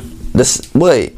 Oh, the shit. Yeah, that shit The was. one that he did with the what's the guy's name? Key? Tony Seltzer. Yeah, that shit right. Yeah, it was tough. That was fucking hard. It sound different. This is the I play this in the car when I get in the car with you all the time. Let me see. Oh, okay, I see. Yeah. I was fucking. I say that shit all the time. When the Percocets get the best of you, man, you just gotta throw up a little bit. That He nigga got goaded. logged and he just like. That's what I'm saying. Yeah, he got all- he- His like mind just started to like, He elevated, like bro. elevated. I was like, But see, that's the, the the shit that pisses me off, bro. People don't realize like when he first was coming out, when he was still doing shit with like awful and shit, 2014, 15 era, bro, and he put out the 808 shit with Southside and all, bro. I still have that mixtape, bro. Shit's hard as fuck. But anywho, when he did that, and then he didn't make music for like he made singles, but he didn't make no real music for like three years, and then just popped out randomly. Nah, cause he he was still making music. It's the same thing with OG Maco. They were dropping. Well, yeah, but- was like, OG Maco's last project that he really snapped on was in 2015, and that was that that shit that had the cracking on it. That shit was hard. I forgot what it's called. Let me look that shit up real quick. But that shit was hard. He put like four back to back to back singles. It was just and like, I feel like I feel the same way with Two Chains too. I feel like Two Chains is like a whoa. legend. I do not feel like TJ gets the respect that he deserves. Oh, okay. I didn't know where he was going with that. You love Two Chains, right? Yeah, Yeah, yeah. Did you know that Two Chains was dropping an album on Friday? Hell no. yeah. I had no fucking idea. Damn. Oh, I had no fucking idea. He's dropping an album on Friday. I didn't know that. that live life went crazy. I'm telling you, yeah. Two chains. I agree with you. Yeah, the Johnny Cinco freestyle or freestyle feature. That's when Johnny Cinco and Hood Rich and and Oh, bro, those niggas was going fat, bro. I really Leonard was that. teed up, bro. I mean, I still really is, but that Two Chains' career could have been better, bro. I agree. He reminds me a lot of like um I'm trying to think of like a player that I could give you. Like um like a Blake Griffin type almost kind No. of like Bosh. No. Yeah. uh, I could see that, but like a higher end, like motherfucker No, saw, no, no, no. motherfucker saw two I'm chains. telling you, he was like Paul Pierce. He's like T Mac to me. The prime was nice.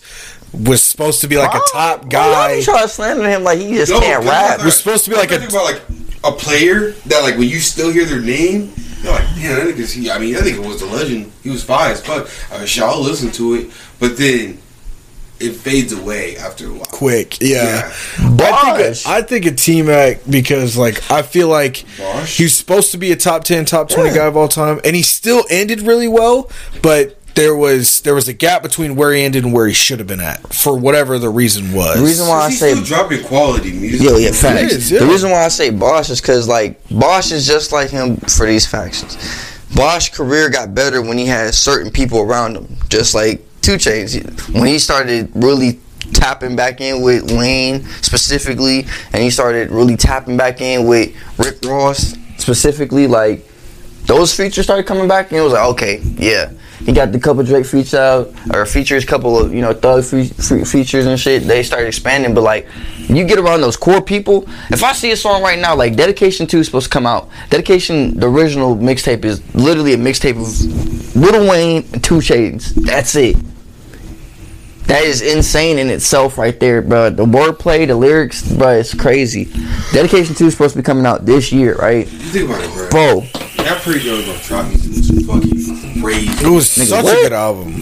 From blue cheese to uh, It also came out the year we graduated too, so it just stuck better. I ain't gonna cap. the one that had Mike Dean and Gucci on it. What was it? But Fifty thousand on it. Yeah, Blue cheese. I remember. No, no, no. I'm thinking Yeah, blue cheese. That's yeah. not the one I'm thinking of though. The other one. you're probably thinking of the fucking three tracks I listened to after that shit. Is the one that was the biggest song on there. I'm looking. I'll look. oh yeah, you lost me. I don't. I, I thought. I mean, shit, that was one of the big. 4 a.m. Yeah, I was say. 4 a.m. and good good drink is the one you're thinking Good of. drink. Yeah. Oh, with Quavo. Yeah. The other one. And obviously, Quavo, yeah. it's a vibe.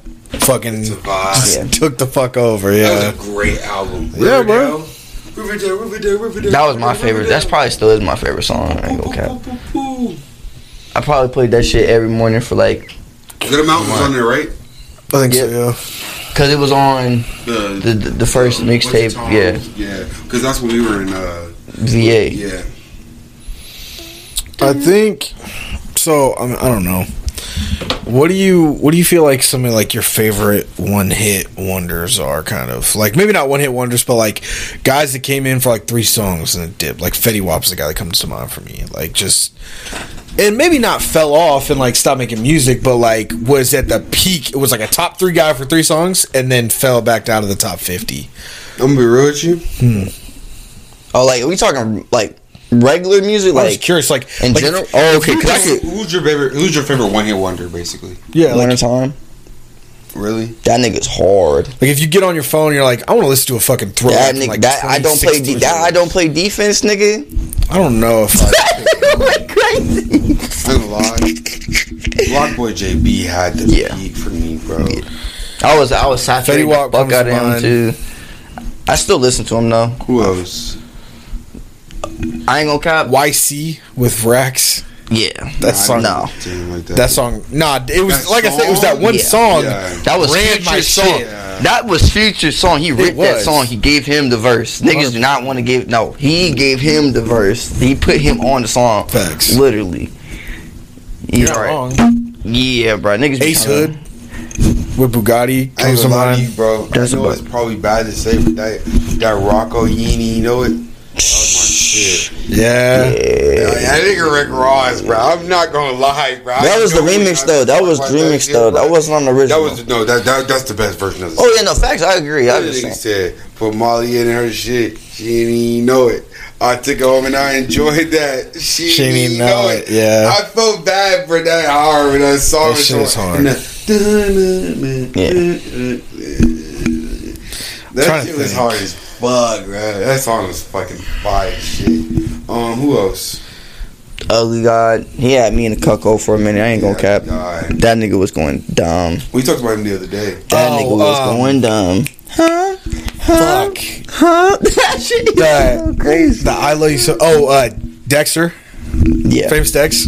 Famous Dex wasn't even really a one hit wonder. It was like a one year wonder. You know what I'm saying though? Like somebody that was at a peak and fell quick, whether they fell off completely or just down. Like famous Dex was one of those guys. Famous Dex, his shit, though. Rob Banks. He was that nigga 26. Dude, no, you're tripping, bro. Dexter Dexter. You're just tripping. listening to him. Yeah, you, yeah, you, you're tripping, bro. He tried to slip Rob Banks in there all nice and neat in there. Rob? Hell no, that nigga still be snapping. Rob was fine. Yeah, he's tripping, bro. My No, bad. I- no, no, no, you're right though. No, I get where you're coming On the from. spectrum, he's not. For where he was, like I don't said, think he just went from He was mainstream though. fair. Yeah, that's true. That nigga be going dumb. Rob is fine though. I'm just thinking of guys that like, like, his funeral was up there too. yeah, like I'm just thinking of guys that like, if I were to look them up in my phone, they got three songs saved. I'm not gonna lie to you.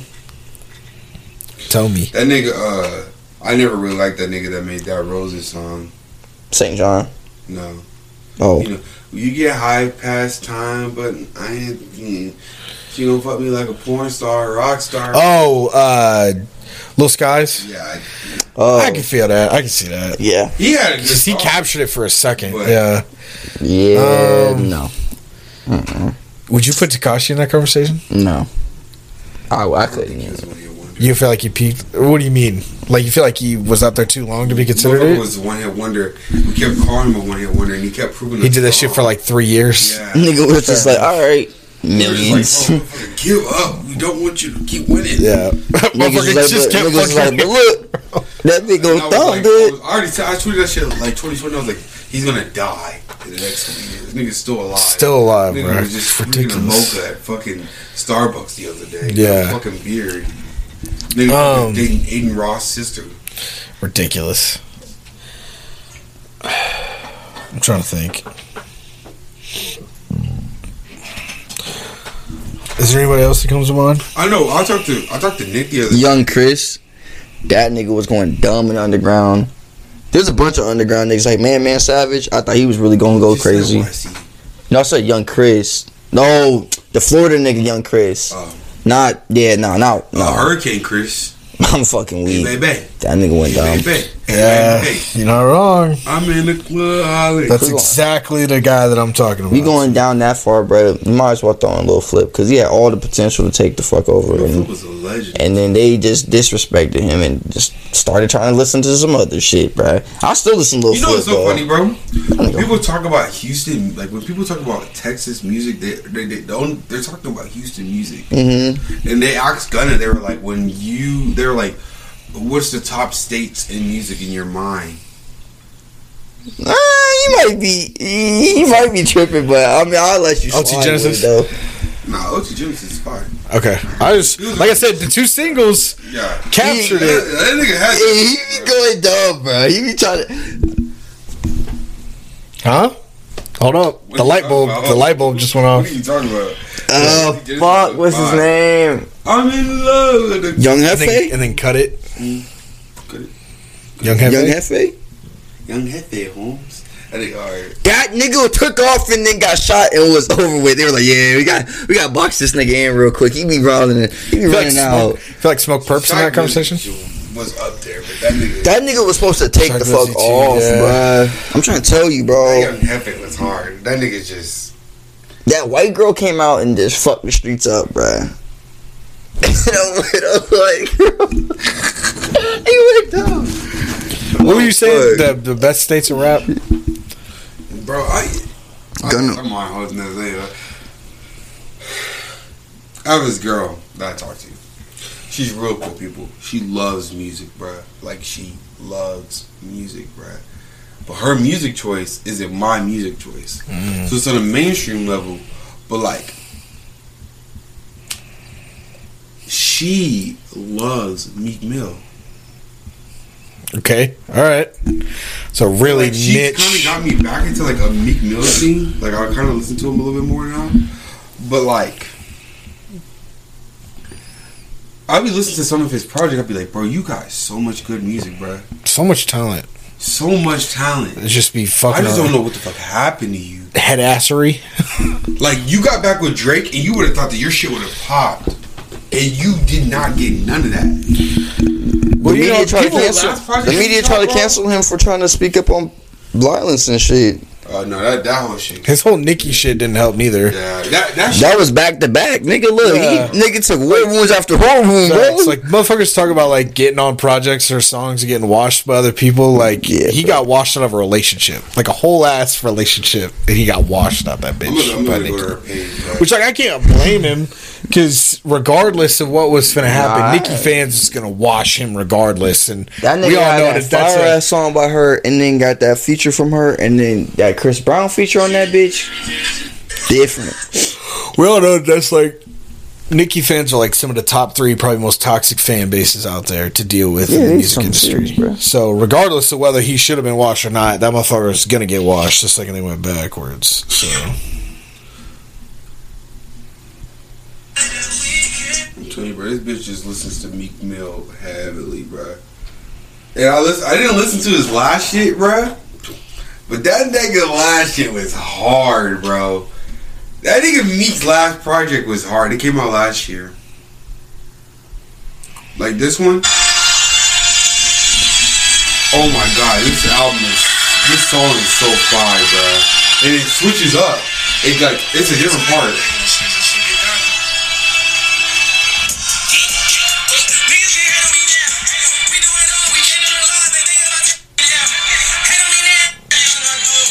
Whoa, right here, right here.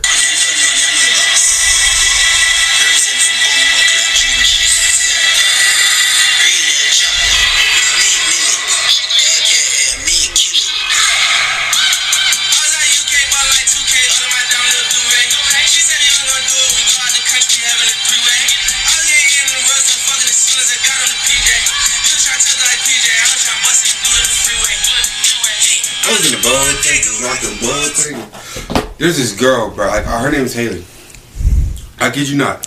I was going to hang out with my friend, um, my friend Kayla, and she picked me up. She took me over, and I was riding with her, and she kept playing the album, and I was like, bro, like this nigga got, he had the world in his hands at one point, especially when he dropped Dreams. Uh, no, that's not Dream Dreams. Chasers, the the The one with the baby, the dollar, the hundred side. What was it? That was. Oh, Dream Chasers? f- fuck. Oh shit. That album want was the so dollar bill? good. Yeah, The red one. that's exactly what I'm Dreams saying. worth more than money. Is that what it was? Mm, Dreams worth more than money. Why did I second guess myself? I'm ass. Yeah, you're right. This song. Yeah. I, like, Bro, like that whole fucking album is so good. Perk now I'm on another level. This is my money down dancing with the devil, Paul Ace. That's probably his best project to me, bro. I would agree with you 100. Nah, percent out tripping mixtape Meek different. I don't know, bro. That, That them Dream Chasers just hit different, bro. The Meek, bro, the little Snoop snip, bro. Nigga. Dream Chasers. We the youngest niggas in this shit. Bro, the, bro, I, telling you, bro, bro. I'll recite that bitch That- right now. That album. that was a big fucking word. That just- nigga went crazy, Twin bro. Beans feature, the Drake feature, the fucking Future feature, like, Like I don't think niggas know that crazy. bro. Drake didn't post the mixtape, so that's why people. That's why they got that beef. Yeah, bro, niggas. Like he wanted Drake to post the album, and he didn't post the album. And next thing you know, there's a whole beef between back to back, charged up, all that, That shit. was, that was one of the best movies ever. It That nigga was doing because that it shit- produced music. No, that nigga was doing that shit for money. That nigga was just got signed that Apple Dude said, "Let me do this shit straight through the summer." Bing, bing, bing, bing, bing. Let me get them shits back to back to back to back. Saturday, Summer- Saturday, summer Saturday. 16, he dropped bro. two songs one Saturday. The next Saturday dropped two songs. And Oh, the next oh, Saturday, sound I was like, Well, that was my, that was my big Drake phase. I bet. I was like, charged up. Where that shit nigga at? dropped that back to back. I was like, oh shit, nigga, what the fuck going on? I was talking to Mari, nigga. I was, But that I was fucking like 16, 15, talking to this. I was like, hey, bro, we, we really should try to go to OVO Fest, bro. Knowing damn well I can't afford to go to no OVO Fest, nigga. My dad was not gonna let me go over the border by myself. that Idris Elba tape where he's on Hot Ones, he starts coughing. He's like, "What the fuck?" That was me listening to back to back for the first time. Yeah, he went I was dumb. like, "What the? What the fuck?" Pouring live out of Philly, young nigga, laughing by pop bad bitches in Willis. I'm taking all mine. I just niggas can't for me. Yeah, We got off topic with the 21 and Uzi that nigga went stuff. crazy. Oh man. Hold on, I just I don't think I've heard this shit since it came out. Let's just moment of silence. Take a take a moment. Yeah, I learned a game from William Wesley. You can never check me. Back to back for the niggas that didn't get the message. Back to back like I'm on the cover of Lethal Weapon. Back to back like I'm Jordan 96, 97. Ooh, very important and very pretentious. When I look back, I might be mad that I gave this attention. Yeah, but it's weighing heavy on my conscience. Yeah, and fuck you my niggas go insane. You gon' make me step out of my fucking fame. You gon' make me buy bottles for Charlemagne. You gon' make me go out of my fucking way. I waited four days, nigga, where y'all at? I drove here in a rave playing ARM. I'm not sure what it was that really made y'all mad, but I guess this is what I gotta do to make y'all rap about me. Ooh, can't fool the city, man. They bro, his style of rapping changed so much. I know that Drake was ridiculous, bro. Crazy. he could not get away with that rapping now. Nah, that whoa shit is corny. Yeah. I ain't gonna lie to you, but it's still hard as shit when you go back and listen to it. I'm I'm sorry. I think he might be the only person that I look at his music and be like, bro, you changed. Like, Yeah. A lot of your music changed, bro. he got away with some shit too. Like this shit, like There's so yeah, his his music's went through some changes. nah, my shit. That nigga was Kanye influenced the fuck out of this album, boy. Damn, bro. Evolution of music, bro. We got? What's next? Evolution Evolution of music was is talking crazy. about the who you think had a better, uh, who's better discography out of Mac and Joey Badass. Yeah. Damn. I'm still gonna say Mac. I was like, I feel like I'm not trying to be biased. Mm-hmm. Quality work has been made by Joey Badass for sure. I'm not gonna deny that. Obviously, with the best project being probably 1999, but I was listening to Before the Money, which niggas don't realize that's literally Badass without the A. It's mm. just a four, but whatever. So you damn yourself self entitled. But Before the Money, way before its time. You listen to it now, and it's like we're living in that same time frame, but it's gotten way worse. Clearly, obviously, America, whatever. But like Curry Chicken was my favorite. that shit, crazy, bro. Like I remember listening to it, and my song, my favorite song for whatever reason. This is my, this is my entry to alternative, obviously. So I had that sound, but that fucking teach me how to dance was on that bitch, and I was like, bro, this is so different. But like, he went dumb. Like he was going crazy. But he made it for his Australia trip. Then he got banned from there the first time. Went back again, got issues again, got stuck there, and he was like, "Nah, bro, I can't keep fucking with y'all because the Australian police be OD." But that shit's crazy, bro. Like, but I mean, why separate the shit is obviously, yeah. Like this, like that tango, tango, like, bro, it sounds so good. Bro, it's so this shit- refreshing. This is bro. Christ conscious. I ain't gonna lie. This was the song that I knew that he could get on a beat with Kendrick and, and, and J Cole and go crazy, bro.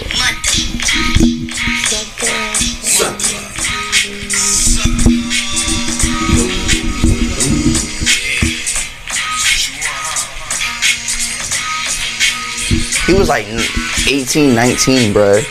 He was young at this time, bro. Like Joey Badass started young, bro. This is my favorite project. My favorite song he ever made. Damn, that nigga was so young. That was 2015. Yeah, bro, that shit was crazy. God damn, bro. That was I told y'all, bro. That that was probably my favorite year of music to this day. I ain't gonna cap. I got so much that year. 2015 had a lot. 2015 had the first Rae Sremmurd album. It had DS2. Sorry, uh, not sorry for wait. Uh, what a time to be alive. Dope. If you're reading this, yes. If you're reading this, it's too late. It had um, Dirty Sprite 2. It had like, bro, back to You back can't make to back. 2016 without 2015, bro. Because a lot of that music carried over. That's what I'm saying. Like that's why Niggas was 2016 was so Niggas good. was- I s- like, bro. 2016 was so good Ah, because it was a, it was was such a good follow up year. It was such a good follow up year, but it also still you know had funny? so much that carried over. Cause talk about follow up years, it's fucked up. Cause 2013 was so fucking crazy, and 14 was ass. it was so ass. Like, bro. 16 'Cause made not- 2014, bro. Is when that nigga put out that fucking that, that what was that mixtape called? ASAP ASAP Ferg took off in 2013. Nigga, let this nigga talk. He put out that mixtape in 2014, bro. That shit was ass. Nigga, bro, we was like, bro. we had the good. We had the incredible true story, Dark Sky Paradise, Barter Six, Rodeo, What a Time to Be Alive, Summertime 06, I Don't Like Shit, I Don't Go Outside, Yeah. Jeans Worth More Than Money, SremmLife, At Lost Lifestyle, DS2, To Pimp a Butterfly. If you're reading this, it's too late. King Push, like Niggas going back Niggas, to back to back to back. Mr. Wonderful by Action Bronson, Free TC. You had Joke for forty dollars. You had Beast Mode. You had Fetty Wap. You had Slime Season Two. The album about nothing. Oh my god, bro! 2015 was cool. I told you, bro. And then, like I said, 2016 was good. It wasn't as good. It wasn't as good, but it was good. eh, But then you had the carryover. Like, Nah, life- niggas be trying to put that debate for 2016 because that's when that evolution changed. I was that Now, see, it's 50 year not play. to me. It's not a, a debate to be ah. had, but like that's why 2016, Okay, why people look back on 2016 better is because 2016 was a good year and you had so much carryover from the, 15. mon- the music in 2015, hot take, was better than the music in 2016. Uh, I would Nah. agree with you. Well, like, so you just listed all those albums. Listen, this is what came out in 2016 was hip hop albums here. The Life of Pablo, Like, uh, Blank Face by Schoolboy Q, crack. Untitled Unmastered, crack. Coloring Book, Birds came out, Jeffrey, Four Eyes Only, Isaiah by Kevin Gates, Evil by Future, um, Slime Season Three. Slime Season 3, Views, Still Brazy, uh, Lil Big Pack by Kodak Black, uh, SremmLife 2 came out, Everybody Looking, Savage Mode, Big Baby Dram, There's a Lot Going On by Vic Mensa, That Collie shit was Grove so by hard. 2 Chainz, Major Key by DJ Khaled. Like, there was a lot of good stuff. Riot. I think so, yeah. Yeah, two out of Riot was on there. Stoney. Stoney. Stoney was on there. That nigga went fed on this. Cozy Tapes. Volume Oh my god. Bro, Vic Cozy Mensa went dumb. Hold bro. up, no, that nigga really did make a banger with that. Which one? I ain't gonna. What song cap. you talking about? That was on 20. I, I yeah, I remember that shit. That was on that first album. That shit was crazy, What are you talking about? Liquor Locker? Yes, bro. Yes, bro. I'm telling you. Yeah, I'm bro. tell- he I- made one with that shit. Liquor Locker is so good. I remember that song. I still think 16 Shots is my favorite just because Yeah, the yeah, sample at the end yeah, gives yeah, me that was goosebumps, bro. But that shit's crazy. that shit is ridiculous. Turn that shit up. That nigga said Lake. Lake. Listen, bro, I'm telling you. Get slightly faded. Free alcohol at the club. That shit's That, that, that was a great album, bro. Bro, he Such went a dumb. tape. And then he just started getting taken over. Niggas was like, oh, you would have come out with this? All right, man. Bam, bam, bam, bam, bam. Cardi He came out with that. basically turned into um, Lupe Fiasco. Yeah, you're not wrong. Came out with some cool shit. Then got not sanctified, but No, what's uh, that one where he was like in the Justified. club? It was like he was just like walking around the club. oh yeah, that's the one where that. he was like, I it's got like, you. It's like it gets like an old, like o- old. That's 2014. That was um. It was like dun, dun, it's like a, it's like a techno beat though. His That was, beats are so uh, crazy, bro. Hold on, no, I- I'll show you. I'll show you. I'll show you. Hold on, hold on, hold on, hold on, hold on, hold on, hold on. It was a single. Is it not on Apple Music? Nah, I'm about to double check it. But like 2016, bro. Evo came out in 2016. Talk about an album that fucking ran a year for me. Yeah, down on my luck. Once I get down on my luck, I hit a find and hand in hand. These niggas Yes, crazy, bro. Bro. Niggas go dumb. Bro, I'm telling you, I had like, bro, it was, I had a huge Vic Mensa era, bro. Bro, Yeah, bro. that song is so fire. That nigga was fire, bro. Nigga came out with the, the little taper nappy, not even nappy for curly fro taper. Nigga was this little pretty boy just snapping on shit. We had you dumb. mad with Kanye too that came out the same fucking year in 2015.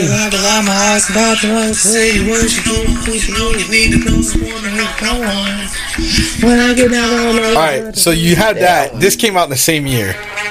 Yeah, I remember that shit. The shit with Kanye. Bro, like Vic Vincent was on it back in 15 16. Shit is crazy. I ain't gonna cap. I still, I still think that 2013, 14, Vic Mensa was better. But I just like the sound that they were coming with, like him and Chance. That sound they went, bro. Yeah, that Bro. you, the second you bring in 2013 14 chance, yeah, you're fucking. Bro, bro. Alright. You're like, Bro. okay, but like it's like we was talking about Travis and Astroworld. Like, okay, well that's the obvious answer. Let's talk about let's talk about the other shit. Let's have a debate here. bro, bro. With Karma Drive. Hey, his ass. Hell, you Hey, yo. Hell, you. Hey, yo. That's not a BDL ad. Bro, this shit came out. That orange soda, bro. Oh, I was like, yeah, he got me. That internet tape was so hard, bro. And then the save money slogan, bro. Anything at this time, everything had a slogan. You, you, what you need? Make you love it, make you want it, 'cause baby you are. So, yes, you are. Yes, you are. You, you. You listen to that shit, you be like, damn, what the fuck happened, bro? Nigga was going dumb. You know, wrong. I'm trying to tell people, bro. Music changed, bro. Niggas was not listening to the That's internet hard, tape, though. bro. Like I like it. It's just I want to go listen to like my favorite single in Oh. like 2013, and then go listen to Baby Tron. Just listen. I to used to the cry to this song, bro. I'm weak. like this. I had this is my favorite song for a while, bro. Look, look at that comment. I swear on everything I love, bro. Serenade by Travis Scott. Oh yeah, I remember that shit. Red cups. My body, you know you my body favorite. Your jerky kiss filled with the accolades. When you leave, I just be hard as fuck. That nigga went crazy. I'm listening to this. I'm. Yep, that's what I'm I gonna would do for the love- next two weeks. I'll tell you this. I'm going back to 2013 for the next two Bro, when weeks. I don't give a fuck. The other day, so like, I use my Spotify. I I use my SoundCloud, but I only use my SoundCloud for songs that I can't got. Like I don't have. And Like leaks and shit. On my SoundCloud, I only have 509 tracks. Oh, I was like, damn. I definitely have more. I know he has more. I was like, I definitely would have I got more. less. But I'm so invested into my album Music. Bro, when I go down and think about it, like I look at it, I literally just use this shit for like shit that's not on like streaming platforms. That's all I did it too. Back in the day, you had to go in and get like shit like this, like shit that niggas niggas don't even know who that is. Yeah, they, they they wasn't worried about that nigga. Well, see, my mine That nigga was. was going down too. Hey, I have 60. hey. Really? I have 60 on mine, and like, and I was never, I was never big into SoundCloud though. Is the thing is like, I think I went over to find when Damian Lillard put out that first song, and it wasn't on streaming platforms, so I literally got SoundCloud for that shit, and then like, so I think every single song after it, like, I have some futuristic shit on here that I went and looked for, Yeah. some shit that I found on YouTube. I was like, maybe SoundCloud got it. But like the rest of it is just like like I would put that Dame Dollar song on, and then like shit would come up on shuffle that I would listen to. Yeah, and I would like it. Like this shit. I this is the only song I. You played that for me. Yeah, this is the only song I. And this Look. one too. Now, need I to mention? I've never listened to anything else thought I by was any of these playing, guys. bro. I go to the very bottom of this shit, bro. What is what? What is this, bro? Vic Mensa, bro. Literally, The first one. bro. Like, yes, bro. That's crazy. Vic Mensa, bro. We'll go back to going back to what you said about one hit wonders. This was one of the best, bro. I ain't gonna lie. Behind BlocBoy. Yeah, he went down. Oh my god. Yeah, just just the, the mainstream shit too. Tuesday, bro. Like I love Tuesday. The and very- Camp. yeah. Oh my nah, god. I ain't gonna put him at one hit wonder though, because he still makes good music. He's He just underrated. does. He is extremely underrated. But the first song I have on here that saved is uh Childish Gambino's Childish Gambino's Peter Rosenberg freestyle. It's uh, bro. Uh, I wanna, I, I, since I'm up here, since you Or no, it's I ripped shit for shit. Hey! That's a throwback, but This song never came out. It never came out to this day. What is this? two. Uh, got that body, that that body. Friday, go through the squatty right after poppy. Sloppy,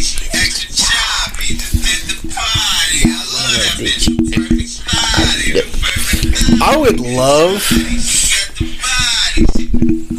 Yeah, they went dumb on that shit too. I would love to go back and talk to like 2014 me or I like, love it when you have no.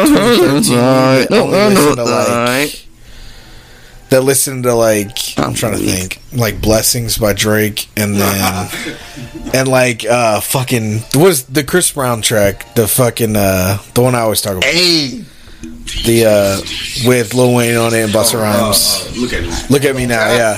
Like those, I would love to go back and look at him. Too low key, cause that nigga went dumb. He came hard and he just went ghost on niggas, bruh. I would love to go back and like look at that mother, like talk to him, and then like play like Baby Tron and be like, "This is the music you don't like." And like, I'm going back to 2013, guys. I'm going back to freshman year. I don't give no bro, fucks. bro, I I'm don't telling you, sixth grade me would be like, "Huh? what the? The fuck's a Baby Tron, bro? What are you talking I'm, about?" looking, I'm sad, bro.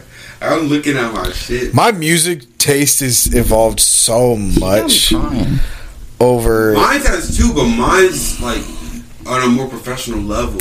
Mine's like I don't think y'all understand that. Like I listened to like four rap songs back in the day. Yeah, we know. I'm still shocked that I got into rap. To be honest okay, with bro. you, I'm glad. honestly, You know what I'm saying. I don't know Oh, what it that's is. I used to listen to that nigga Fat Trout, bro. Yeah, that nigga was hard though. You tripped. I don't know how I've gotten so lucky in my life to fall Bro, into things. what? Because I look at like all the things that I Nah, bro, y'all trip. like bro. all the things that I love today mm. were never supposed to be shit that I was supposed to get. in. Like sports, my dad doesn't like football that much. Like he's kind of a Steelers fan, but like not a religious football fan. My my parents didn't like rap music. My I give you I give you my grandfather and my uncle got me into wrestling, but like football, basketball, and rap music were not like not in the blueprint Yeah, like at all. And I couldn't fucking imagine a day in my life without any of those. two Yeah, I ain't gonna now, cap. so. I had to stumble upon some shit. I'm going back 2013 for the next two weeks, bro. bro, I don't think niggas. This this shit See, I'm was going so in a hard. time capsule. This boy. shit was so hard, bro. Oh yeah. Oh my god, bro. There's so much gems at the bottom of this shit. Yeah, he went down. That Noki. I had the whole school on this shit, bro. I put everybody on this thing, bro. That shit was crack, bro. Flip phone, no kids. Uh, I keep Bro. Yeah, that father, that That nigga had that bitch. jigging, bitch. What the fuck? Bro, I ain't gonna cap. I think there's some some music I've come across in my time of being an art like a fan, but I don't think there's anything that I've come across that's been more enjoyable than I've given to Shay.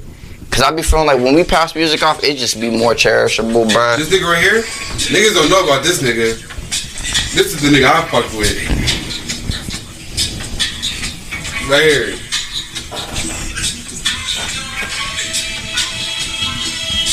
Bro, 2013 was hard, bro. This Niggas. nigga changed. I actually also partially got SoundCloud because there was a kid that went to my that I went to high school with that was putting music out that I like legitimately I was like this shit's fucking good. SoundCloud's trying to give me ads so I can't play for it, but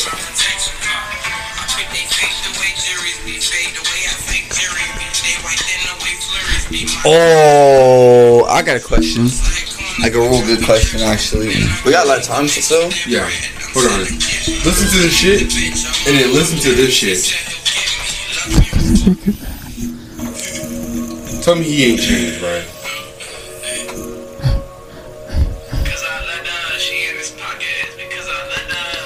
can already hear it.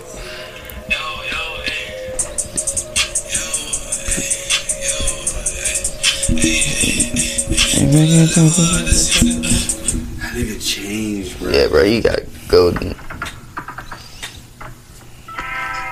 I love this. It's crazy to me.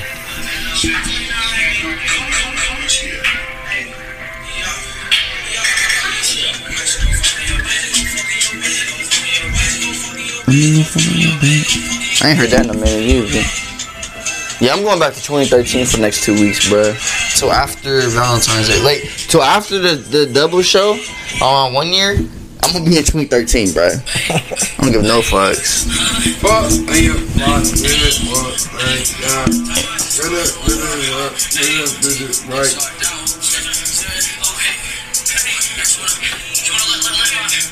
Hey!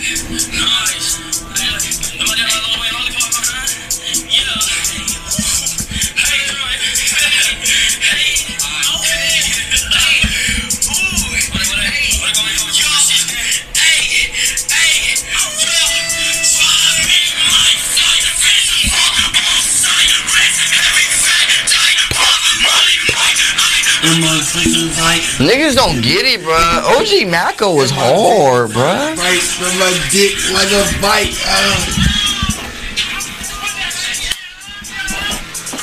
Damn! Yeah, bro. Some of the SoundCloud hits be busting, bro. I ain't gonna cap. Like, you should have put this on the album, bro. I ain't gonna cap, bro. My nigga died. Oof. Six dollars. Yeah. That was. I feel like I remember when that happened. Oh, that's true. Yeah, I was like, I feel like I heard about that. Damn, guys. I'm sorry. I just went into an abyss real quick. That's We all hopped in the time capsule. I hope you enjoyed that journey with us. No cap. That's in the description this week. The, the boys travel back in time while BDO. hey, this was Travis' best work. God, both playing music. I can't focus.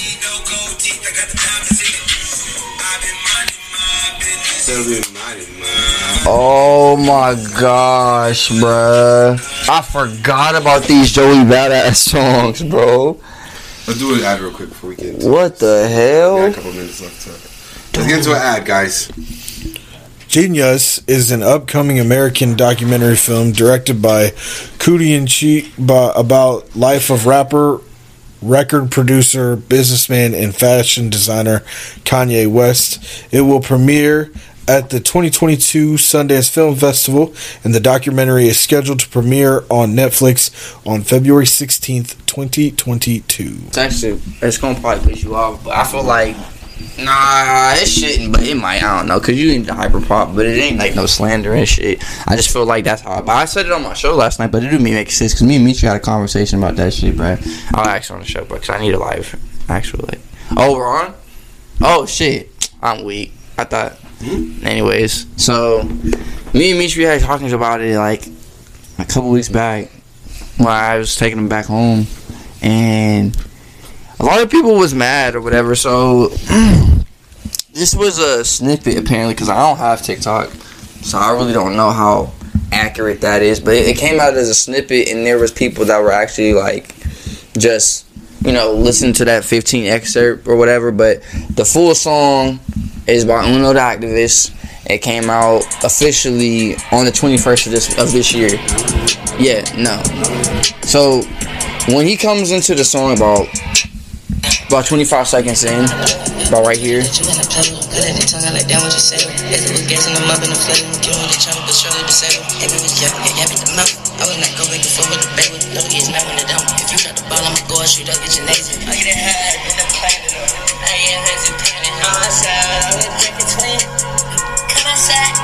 So that 25 second excerpt was from the song. No, not one of them. Or not one of them but one of the activists, Like I said, came out as a full single. Apparently, it was a, it was like a snippet at first, and people caught on to it. So he released it because obviously I'm gonna make the bread off this shit. And motherfuckers trying to come at him like, bro, you fucking like garbage as fuck now. You just trying to bite niggas swag because niggas trying to say you sound like Yeat. Mm-hmm. I was okay. I can hear it. I understand it, but I feel like, or what we talked about, like I paused it. I was like, slow the road there, because if we gonna be real, like he wanted to. f- founders, if you will, of what eventually would be hyperpop. Because at the time, it was Cardi, him, and Thouxanbanfauni that was really the head honchos of that lo-fi sound for years until they obviously all evolved. But that would evolve eventually into what we have now as hyperpop. So I was like. I mean, did he really steal the shit per se? Eh. I mean, he definitely has sounds different from when he first came out to now. Yeah, okay, but I don't think this is a, like a style switch. I think it just was like a like that song. It's just what that's what he was going for type shit as well. But that was actually like we had that. That's my question for you is like, what is the question in there that would make me mad? do you think that that's accurate to say that they were that he bit off of him or like he stole well, his? Well, one of the activists been stealing niggas' styles, styles since he got in the game. He did it with Cardi. That's why him and Cardi got Yeah. into the beef. He tried to do the fast pattern with Quavo. That's why him and Quavo got into the beef. He doing it now, but I mean, for for if Yeat's on the song with him, I don't think Yeat give a fuck. Yeat just made it, bro. When you get into this, like niggas like him. Them over first twenty one. Everybody, everybody under him was like nineteen and younger, which is kind of crazy to Yeah. think about because most of the people in the wave, like the hyper pop wave now, like the SSG Kobe's and shit, these niggas are like 16, 14. There's a guy, you probably know him because you you listen to like hella TikToks. His name is um Baby Santana. I don't know if you know who he is, but you probably heard his song on TikTok. He's from Columbus. I most I'm. It sounds familiar. I'm curious if I have it saved here. There's one song that I'm thinking of. Is this right here. Hey, fuck you, man! He he was all he, he literally this song was all over TikTok. Hmm.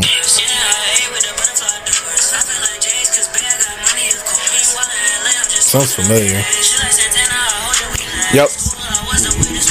He he was Yep. all over TikTok. Yep. He's he's from he's from Columbus. Certified. Certified TikTok head. That's me. Yeah, he's he's he's from Columbus. About so like he's six big hours now. a day. Ridiculous. Bro, literally, It's a disease. Every you think about it now, literally all the hyper pop motherfuckers are under twenty besides me. Probably, yeah. This is the youngest group of niggas I've seen.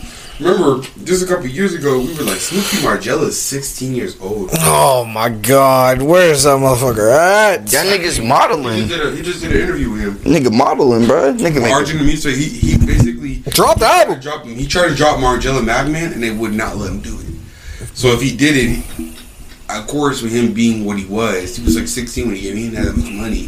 They were like, you gotta pay us the money back if you do it. Like, you can't. They, they advanced for $2 million. That motherfucker got.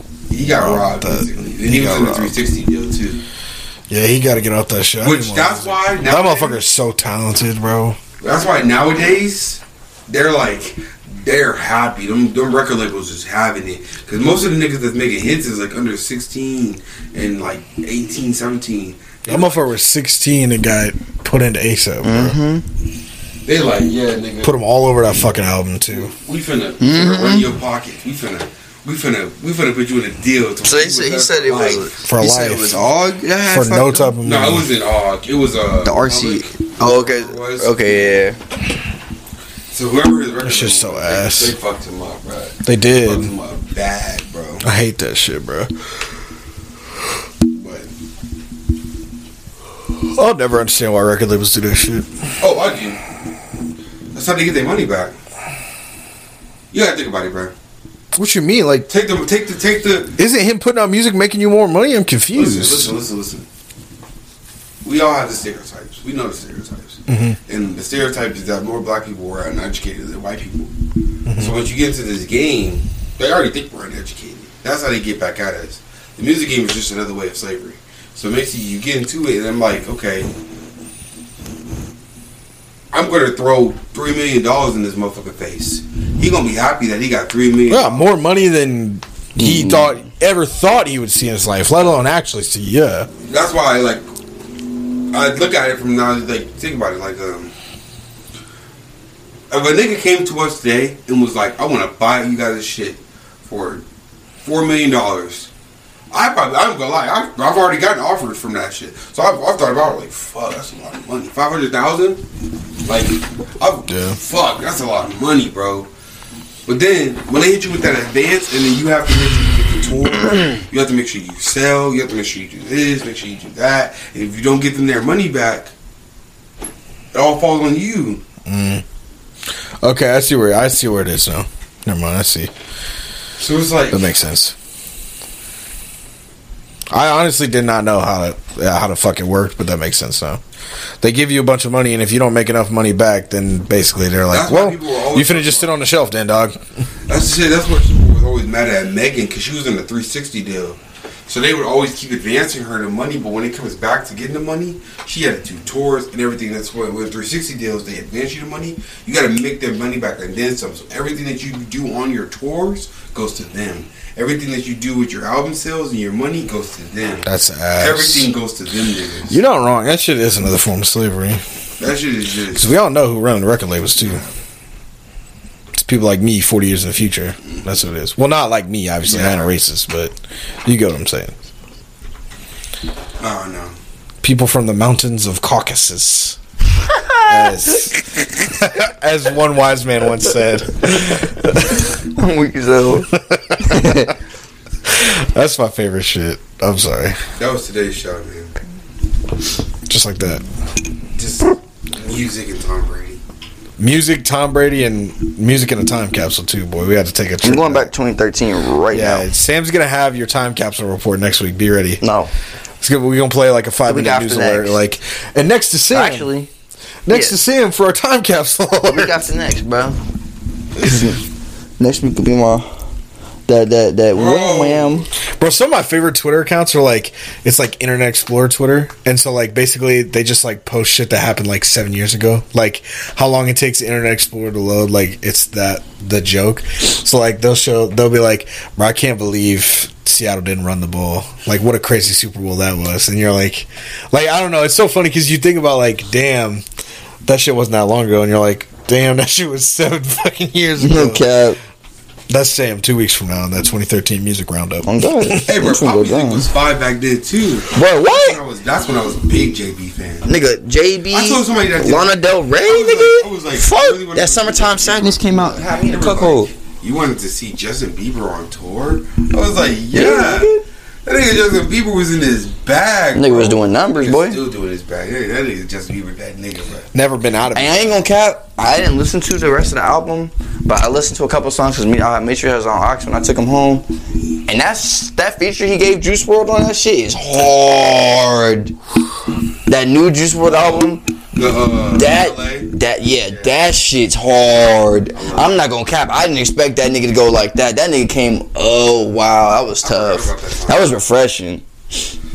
I don't listen. I ain't listen to the rest of the album. I Bro. ain't. But he played that shit. I said, "Damn, this shit hard." I nigga. think I'm probably fuck? not gonna do it, but I do want to challenge y'all to go watch his, his movie, Juice WRLD's movie. Shit's sad though, bro. That shit. And talking about his life, bro. That nigga, bro. Like when you be thinking about, when I be thinking about niggas that like just, bro, pills and pills and pills a day, bro. Nigga be high.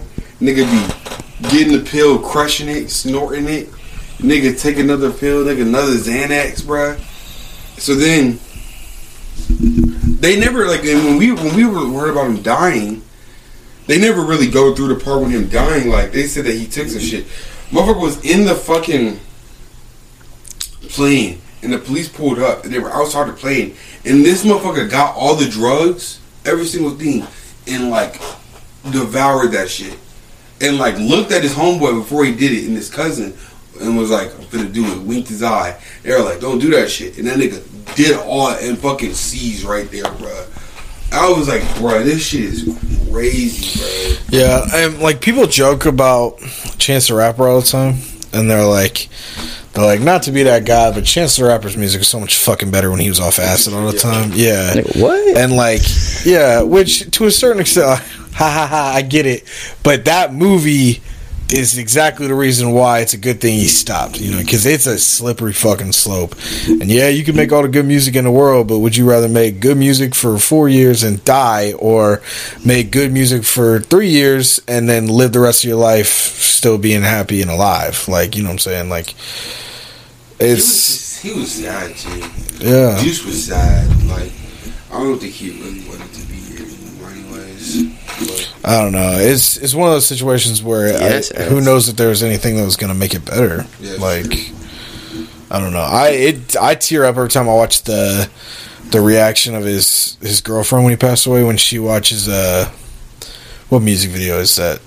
is the last. It's one of the first things that came out right after he passed Oh, away. a kid of war. Yeah, when like her reaction to that video gets me every fucking time. lie. bro. I like, I love Allie. She she was there for him, but I, she she wasn't a better influence on his life. bro. Hell no, She was over there making him do all that. doing the same shit. Yeah, Because you know, people love when like love is a love. Like love is love, bro. So you'll do anything for anybody that you love, and when they tell you to do something, then you'll do it.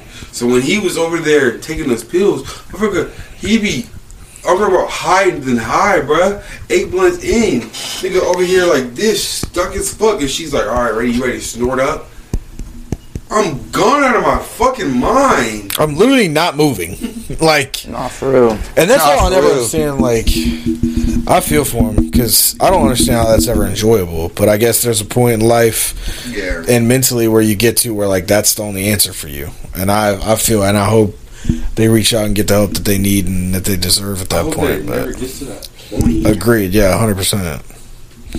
But it's a it's a scary thing to have to watch and for people to go through. So We didn't get to get to it today, but I really wanted to talk about the future and the the future and thug debate. About what?